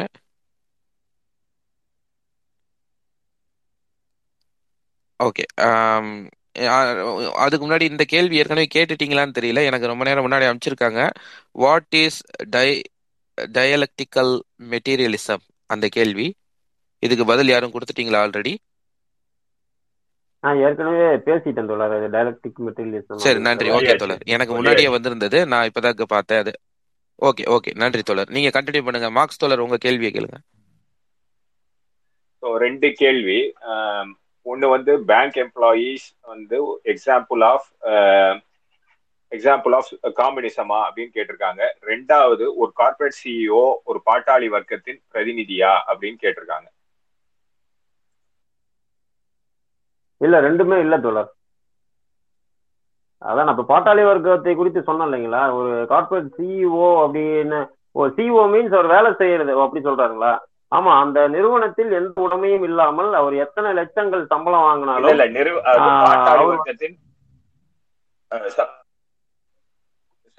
சாரி தோல குறுக்கீடு மன்னிக்கும் பாட்டாளி வர்க்கத்தின் பிரதிநிதியா ரெப்ரசன்டேட்டிவான்னு கேக்குறாங்க. சப்போஸ் தோழர் இதுல என்ன ஒரு சிக்கல் அப்படின்னா அவர் ஆக்சுவலா அடிப்படையில பாட்டாளி வர்க்கம் தான். அவரு தன்னோட உழைப்பை வித்து தான் அங்க வந்து சம்பளம் வாங்குறாரு. ஆனா இந்த சம்பள விகிதம் இருக்கு இல்லைங்களா? அதாவது ஒரு சிஇஓக்கு கொடுக்கக்கூடிய சம்பள விகிதமும் அந்த நிறுவனத்திலே கடைநிலை ஊழியருக்கு கொடுக்கக்கூடிய சம்பள விகிதமும் மாறுபடுகிற அந்த சிக்கல் இருக்கு இல்லைங்களா? அந்த சிக்கலை குறித்து நம்ம பேசிட்டு இருக்கோம். அப்ப அந்த செல்வம் அப்படி ஒரு நிறுவனத்தில் வெளியேற்றப்படும் உபரி மதிப்பு லாபம் அப்படின்ற அந்த செல்வம் எப்படி டிஸ்ட்ரிபியூஷன் ஆகுது அந்த நிறுவனத்துக்குள்ளேயே அப்படின்னு பார்க்கும் பொழுது அங்க ஒரு மிகப்பெரிய அசமத்துவமான நிலை இருக்கிறது. அப்போ உண்மையிலுமே வந்துட்டு உபரி மதிப்பை யார அது ஒன்று இருக்குது. அடுத்து அந்த சம்பளம் அப்படின்றது கொடுக்கப்படுவதிலே ஒரு வித்தியாசம் இருக்கிறது. அந்த வித்தியாசம் என்பது அவர்கள் பணி செய்யும் அந்த அந்த இடம். அதை எப்படி சொல்றதுன்னா அது ஒரு சிஇஓவா இருக்கலாம் அல்லது ஒரு மேனேஜரா இருக்கலாம் ஒரு ஹெச்ஆரா இருக்கலாம். அது இன்றைய காலகட்டங்கள்ல அது வித்தியாசம் இருக்குது. கடைநிலை ஊழியனுக்கும் சிஇஓவுக்கு ஒரு சேலரி வித்தியாசம் அதிகமாக இருக்கிறது. ஒருவேளை அவர் அந்த சிஇஓ இருக்கார் இல்லைங்களா? அவர் தன்னோட வாங்குற சம்பளத்துல பக்கத்துல இன்னொரு கம்பெனியை போட்டு அவர் ஏதாவது சைடு பிசினஸ் பண்ணாருன்னா அவரு பாட்டாளி வர்க்க பிரதிநிதி கிடையாது. அவர் கடைசி வரைக்கும் சிஇஓவா இருந்து அந்த சம்பளத்தை வச்சே வாழ்க்கை நடத்தினாருன்னா அவர் வந்து பாட்டாளி வர்க்க பிரதிநிதி தான்.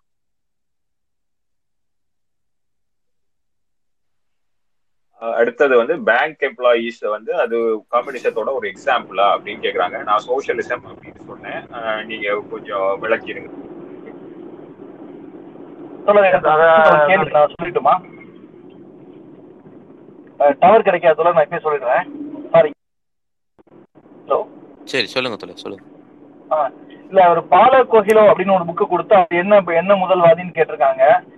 பால பதில் சொல்லிட்டாங்களான்னு தெரியல. சொல்லிட்டாங்களா சொல்லலையா? இன்னும் யார் சொல்ல தோழர் நீங்க சொல்லுங்க. ஓகே பாலோ கோயிலோ அப்படின்னு ஆல்கெமிஸ்ட் ஒரு புக் எழுதிருக்காரு அவர் என்ன எழுதுறாருன்னா நீங்க நினைச்சீங்கன்னா நடந்துரும். அதே மாதிரி சீக்ரெட்னு ஒரு புக் இருக்கு. அதுல என்ன நம்ம நினைச்சோம்னா நினைச்சே நடந்துரும் அப்படின்னு. சோ இது எல்லாமே கருத்து முதல்வாதம் தான் எ- மனசுல பாசிட்டிவா நினைச்சா பாசிட்டிவா நடந்துரும். சம்சீர் கொஞ்ச நேரம் முன்னாடி பேசிட்டு இருந்தாரு. உன்னால முடியும் ஒர்க் பண்ணு அப்படின்றது. சோ இது எல்லாமே கருத்து முதல்வாதம் தொடர் கருத்துக்கள் மூலமாவே எல்லாமே செயல்பட்டு நடைமுறைக்கு வந்துரும். நல்ல எண்ணம் இருந்தாலே போதும். பாசிட்டிவா நினைச்சாலே போதும். ஆஹ் நினைச்சது நடந்துரும். சீக்ரெட் சீக்ரெட்னு ஒரு புக் இருக்கு ரோண்டா பிரைன் சொல்லிட்டு. அவங்க ஒரு அஞ்சு ஆறு புக் எழுதிருக்காங்க அதுலயுமே இப்படிதான். நீங்க நினைச்சிட்டே இருந்தீங்கன்னா அது நடந்துரும் உங்களுக்கு அப்படின்னு. இது ஃபுல்லா கருத்து முதல்வாதம் தொடர் இது ஃபுல்லா கருத்து முதல்வாத புரட்டு. அவ்வளவுதான் தொடர் நன்றி தோழர். மார்க்ஸ் தோழர் உங்களோட இரண்டாவது கேள்வி இன்னும் பெண்டிங்லயே இருந்தது. அது அந்த கேள்வியை முழுமைப்படுத்துங்க. சிலம்பரசன் தோழர் பதில் சொல்லுவார். அது ஒண்ணும் இல்ல. பேங்க் எம்ப்ளாயிஸ் இந்தியால இருக்க ஐ திங்க் அவர் என்ன மீன் பண்றாருன்னா இந்தியால இருக்க அரசு துறை சார்ந்த வங்கி ஊழியர்கள் அவர்களை சோசியலிசத்திற்கு இது மார்க்சிசத்திற்கு ஒரு எக்ஸாம்பிளாக ஒரு எடுத்துக்காட்டாக எடுத்துக்கலாமா அப்படின்னு கேட்டிருக்காரு. அதான் நம்ம சோசியலிச பாணி அப்படின்றத அதுல பேசலாம். பட் மார்க்ஸ் சொல்ற சோசியலிச பாணி கிடையாது. பட் இது ஒரு அரசு சோசியலிசம் ஒரு முதலாளித்துவ அரசு கட்டமைப்பு. ஆஹ் இருக்கக்கூடிய ஒரு மாடல் ஒரு சோசியலிச மாடல் அப்படின்னு சொல்லலாம். அத முழுமையா வந்துட்டு மார்க்சிசம் அல்லது கம்யூனிசம் அப்படின்னு நம்ம சொல்ல முடியாது. ஏன்னா இந்த முதலாளித்துவ வர்க்கத்தை மீறி ஆஹ் அரசு அந்த இடத்துல கூட தன்னோட ஆளுமையை செலுத்த முடியாத நிலைக்கு இன்னைக்கு வந்துருச்சு. நம்ம அதுதான் பாக்குறோம் ஒட்டுமொத்த பொதுத்துறையை இன்னைக்கு பிரைவேடைசேஷன் ஆக்கிட்டு இருக்காங்க. ஸோ அதை நம்ம இப்படி புரிஞ்சுக்கலாம். முதலாளித்துவ கட்டமைப்பில் அந்த வர்க்கத்துக்கு பாதகம் இல்லாத அளவில் அரசு தன்னோட கட்டுப்பாட்டில் வைத்திருக்கும் முக்கிய நிறுவனங்கள். அதில் வேலை செய்யும் தொழிலாளிகள் அப்படிதான் நம்ம புரிஞ்சுக்கலாம் அதை. அண்ட் கொக்கி சொன்னதை நான் கொஞ்சம் ஆட் பண்ணிக்கிறேன். அதாவது நீ நினைச்சது நடந்துரும் அப்படின்றது அது ஒரு ஒரு இன்ட்ரெஸ்டிங்கான விஷயம் தோழர். ஏன் அதையெல்லாம் நம்ம வந்துட்டு எடுத்துக்கணும் அப்படின்னா நம்ம நினைச்சது நடந்திருந்தோம் ஆனா நம்ம அதை செய்யணும். இப்போ ஒரு ஒரு விறகு வெட்டுறான்னு வைங்களேன் நம்ம கோடாலி எடுத்துட்டு சரி நம்ம வெட்டினா அது இன்னைக்குள்ள இந்த வேலையை முடிச்சலாம் நம்ம நினைச்சோமா செய்யணும். ஆனா உக்காந்துக்கிட்டு கோடாலியை பக்கத்துல வச்சுக்கிட்டு நம்ம அந்த விறகு பொழந்துரும் அப்படின்னு நினைச்சோம்னா பொழங்காது அது பொழந்துராது நம்ம போய் அதுல உழைப்பை செலுத்த வேண்டும். அதற்கு தான் அவனுக்கு இப்படி ப்ரூவ் பண்றது. நீ என்ன நினைச்சாலும் நடந்துரும் அப்படின்னா நினைக்கிறது மட்டும் இல்ல அதை செய்யணும் நம்ம. அதுதான் அங்க முக்கியம். ஸோ செயல். செயல் ஒன்றை சிறந்த சொல்லுவாங்களா அந்த மாதிரி தான் அது. நன்றி தோழர். மார்க்ஸ் தோழர் உங்கள்கிட்ட வேற ஏதாவது கேள்விகள் இருக்கா? ஜோதி தோழர் கேட்டிருக்காங்க. இந்த பவுலோவோ கொயிலோவோ அதை எப்படி பாக்குறீங்க அவர் கருத்து முதல்வாதியான்னு கேட்டிருக்காங்க. அதான் இப்ப கொக்கி பவுலோ சொன்னாரு அதுதான். ஆமா கொயிலோ. அது கோக்கி சொல்லிட்டாரு. கோக்கி சொல்லிட்டாரு. Okay okay. கோக்கி சொல்லிட்டாரு. கொக்கி சொன்னதை விட்டு விட்டு கேட்டுச்சு. சரி. வேற எதுவும் கேள்விகள் இருக்கா தோழர்? அவ்வளவுதான் தோழர். அவ்வளவு அவ்வளவுதான் தோழர். எல்லாமே கவர் பண்ணிட்டோம். எனக்கு புது ரிக்வெஸ்ட் எதுவும் இல்ல. அவ்வளவு எல்லாத்தையும் கவர் பண்ணிட்ட மாதிரி தான் இருக்கு. Okay okay. எனக்கும் ரெக்வஸ்ட் எதுவும் வரல தோழர். சரி அப்ப நம்ம முடிச்சுக்கலாம். சம்சீர் தோழர் நீங்க இற இறுதி உரை கொடுத்துடுறீங்களா? ஓகே தோழர். நிறைவு உரை. சொல்ல வந்தது அதுதான் நம்ம தத்துவ தத்துவங்கள் பல்வேறு வகையில இருக்கு தோழர். அந்த தத்துவங்கள் எப்படி தோன்றி வந்து போயிருக்கு அப்படிங்கிறது நாம பார்த்தோம். இறுதியாக மார்க்சியத்தையும் நம்ம கற்றுத்தர வேண்டி இருக்கிறது. அதுதான் மனித சமூகத்தின் ஒரு தீர்வை சொல்லக்கூடிய ஒரு மகத்தான தத்துவம். அதனுடைய ஒரு துவக்கத்திற்கு இந்த தத்துவ அறிமுகம் என்கின்ற இந்த இதை நம்ம நடத்தியிருந்தோம். அதே போல அதுக்கு அடுத்தபடியாக இந்தியாவும் இந்தியாவினுடைய சூழலையும் எப்படி தத்துவங்கள் வளர்ச்சி அடைந்தது என்பதை குறித்தும் நாம் காலத்துல பார்க்கலாம். ஒரே ஒரு விஷயம் தான் இந்த யுவால் யுகா நொகாரி அப்புறம் இந்த சக்சஸ் இதெல்லாம் சொன்னதுக்காக நான் சொல்லி முடிக்க விரும்புவது என்னன்னா சதுரங்கை வேட்டை படம் பார்த்துருக்கீங்களா? அதுல வந்து ஒவ்வொன்றும் ஒரு தத்துவம்னு வச்சுக்கோங்க தோழர். அதாவது மார்க்சியம் அல்லாத கருத்து முதல்வர் தத்துவம்னு வச்சுக்கோங்க. யுகால் நோகரியோட சேப்பியன்ஸ் ஒன்று அப்புறம் சீக்ரெட் ஒன்றுன்னு வச்சுக்கோங்க. எல்லாமே என்னன்னா வெவ்வேறு வடிவங்களில் வந்து இந்த உழைப்பை சுரண்டுதலையும் நியாயப்படுத்தும் ஒரு தத்துவங்களா அல்லது தத்துவத்தை நியாயப்படுத்தும் ஒரு வகையில் உருவாக்கப்படுவது தானே தவிர இவை அனைத்தும் நம்மை ஏமாற்றுகின்றன என்பது நமக்கு தெரிவதில்லை. பிற்காலத்தில் தான் அது தெரியும். அது தெரியாமலும் போலாம். ஆக இந்த உழைப்பு சுரண்டலையும் இந்த சமூக கட்டுமானத்தை அப்படியே இருக்க வேண்டும் என்பதை நியாயப்படுத்துவதற்காக பல்வேறு வடிவங்களில் வந்து கொண்டுதான் பல இருக்கிறது. ஆனால் அதை மார்க்சிய கண்ணோட்டத்தில் பார்த்தால் அது மறைக்கப்படாத அந்த கொண்டையை நாம் ஈஸியாக கண்டுபிடித்து விடலாம் அப்படிங்கிறத நான் உங்களுக்கு சொல்றேன். அதற்கு வந்து நாம் மார்க்சியத்தை மீண்டும் கற்றுத்தர வேண்டியது இருக்கிறது. தத்துவத்தை நிறைவு செய்ய வேண்டியது இருக்கிறது என்பதை சொல்லிக்கொண்டு மீண்டும் இன்னொரு நாளில் அடுத்த தத்துவ அறிமுகம் அதாவது இந்தியனினுடைய தத்துவ மரபுகள் குறித்தும் நாம் மீண்டும் ஒரு நாள் பார்க்கலாம் என்று இது இந்த தத்துவங்கள் குறித்தான அறிமுகம். ஒரு துவக்கம் தான். இதற்கு பிறகுதான் இன்னும் நிறைய விஷயத்தை நாம் விவாதிக்க இருக்கோம் என்பதை சொல்லிக்கொண்டு நான் நிறைவு செய்கிறேன் தோழர். சொல்லுங்க தோழர். அனுமதியோட நான் அந்த முன்னாடி ஒரு மேற்கோள் காட்டினேன் தணிகை செல்வனோட கவிதையை அதை நான் எடுத்துட்டேன் இப்போ. ஸோ அது அது மட்டும் சொல்லுங்க சொல்லுங்க தோழர். சொல்லுங்க ஸோ இது ஆயிரத்தி தொள்ளாயிரத்தி எண்பத்தி ரெண்டாம் ஆண்டு தணிகை செல்வன் எழுதின தத்துவ தத்துவங்கள் குறித்த ஒரு கவிதை. நான் அப்படியே வாசிக்கிறேன் தத்துவங்கள் மனிதனுக்கு கையும் காலும் போல. அவன் வாழ்வில் தவிர்க்க இயலாத உறுப்புகள். காட்டுமிராண்டி மனிதன் கை லேப் மனிதனாக வளர்வதற்கு இடையில் நடைபெற்ற போராட்டங்கள் உடைபட்ட முரண்பாடுகள் தடையிட்ட தோல்விகள் தலையிட்ட பிரச்சனைகள் எத்தனை கோடியோ. ஆனால் அத்தனை கோடிகளோடு சேர்ந்து தத்துவங்களும் மனிதனோடு வளர்ந்தன வீழ்ந்தன எழுந்தன நடந்தன. பாமர இந்தியன் கூட இங்கே சாப்பாட்டையும் தத்துவத்தையும் சம அளவில் உண்ணுகிறான். பிறந்த குழந்தைகளுக்கு கூட இங்கே தாய்ப்பாலோடு தத்துவமும் சேர்த்தே தரப்படுகிறது. மொத்தத்தில் தத்துவம் இல்லாமல் மனித சமுதாயம் இருந்ததில்லை. ஆரம்ப வயதுகளிலேயே இங்கே அறம் செய்ய விரும்பு போதிக்கப்படுகிறது. கொல்லாதே புழல் உண்ணாதே திருடாதே பொய் பேசாதே குடிக்காதே பெண்ணை விரும்பாத விரும்பாதே சூதாடாதே என்று நீதிகளை தாங்கிய மதங்கள் பிறந்தன. அந்த தத்துவங்களை ஏந்தியே இலக்கியம் உலா வந்தது. வாழ்வதற்கும் தத்துவம் டிஸ்கஷன் மாதிரி கொண்டு வாழ்வை போகலாம் ஒரு மறுப்பதற்கும் எயிட் தத்துவம் டென்னுக்கு மேல ஆரம்பிச்சிடலாம். அது வரைக்கும் வாழ்வாவது நீங்க மாயம் மண்ணாவது சின்னம். கீழே இருக்கவங்க பேச வைங்க. என்ற விரக்தி சித்தாந்தங்களையும்? ஏற்றுக்கொண்டான். வாழ்வுக்கு ஆயிரம் தத்துவங்கள் என்றால் சாவுக்கு பல்லாயிரம் தத்துவங்கள். இம்மையில் வருந்துகிறவங்களுக்கு மறுமையில் மோட்சம் கிடைக்கும். எனவே மறுமையின் பேரின்பத்துக்காக இப்போது ஏழ்மையை சகித்துக்கொள் என்று சைவ சித்தாந்தம் விவாதிக்க செய்கிறது சைவம் மட்டுமல்ல மதங்களின் சகல தத்துவங்களும் வாழாதே இருக்க தோழர்கள். கேட்டுச்சுன்னா நூறு சிம்பிள் ஏழையாகவே இருந்து எதிர்த்து பெரியார் காலகட்டம் அப்படின்னு ஒரு. தத்துவம் தீவிரமான அடிமையாய். ஆச்சாரத்தை செங்கோலுக்கு மிஞ்சிய? சங்கீதம் இல்லை இப்படியெல்லாம் பயமுறுத்தி பயமுறுத்தி. தத்துவங்கள் உண்டு உலகம் முழுவதும் இந்த தத்துவங்கள் எல்லாம் சரித்திர மேட்டுக்குடிகளுக்கே விசுவாசம் தெரிவித்தன அந்த தத்துவ கயிறுகளால் பிணைக்கப்பட்ட குடிமகன் அவர்கள் தொழுவத்து மாடுகளுடைய மாடாக கிடந்தான் மாடாவது தொடப்பட்டது குளிப்பாட்டப்பட்டது இறை தரப்பட்டது படுக்க ஒரு இடம் தரப்பட்டது.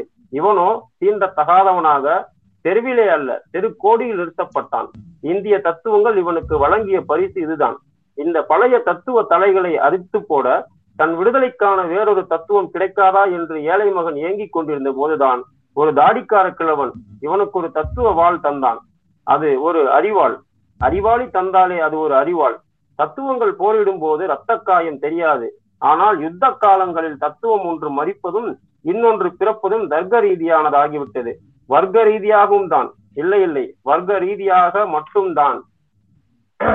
அவற்றில் எஞ்சிய தத்துவங்களின் இறுதி காலத்தை முடித்து வைக்க இதோ தாடிக்காரன் பெற்ற இன்றைய தத்துவம் வீருடன் எழுச்சியுற்று நிற்கிறது. பிறர் பஞ்சம் நீக்க வரும் தத்துவமே பிரபஞ்ச தத்துவம். பிறர் பஞ்சம் நீக்க வரும் தத்துவமே பிரபஞ்ச தத்துவம் என பெயர் பெறுதல் சரியாகும். அதனை வரவேற்போம் வாழ்த்துவோம். போதாது. நாமே அதுவாக மாறுவோம். நன்றி கவிஞர் தணிகை செல்வன். நன்றி தொடர்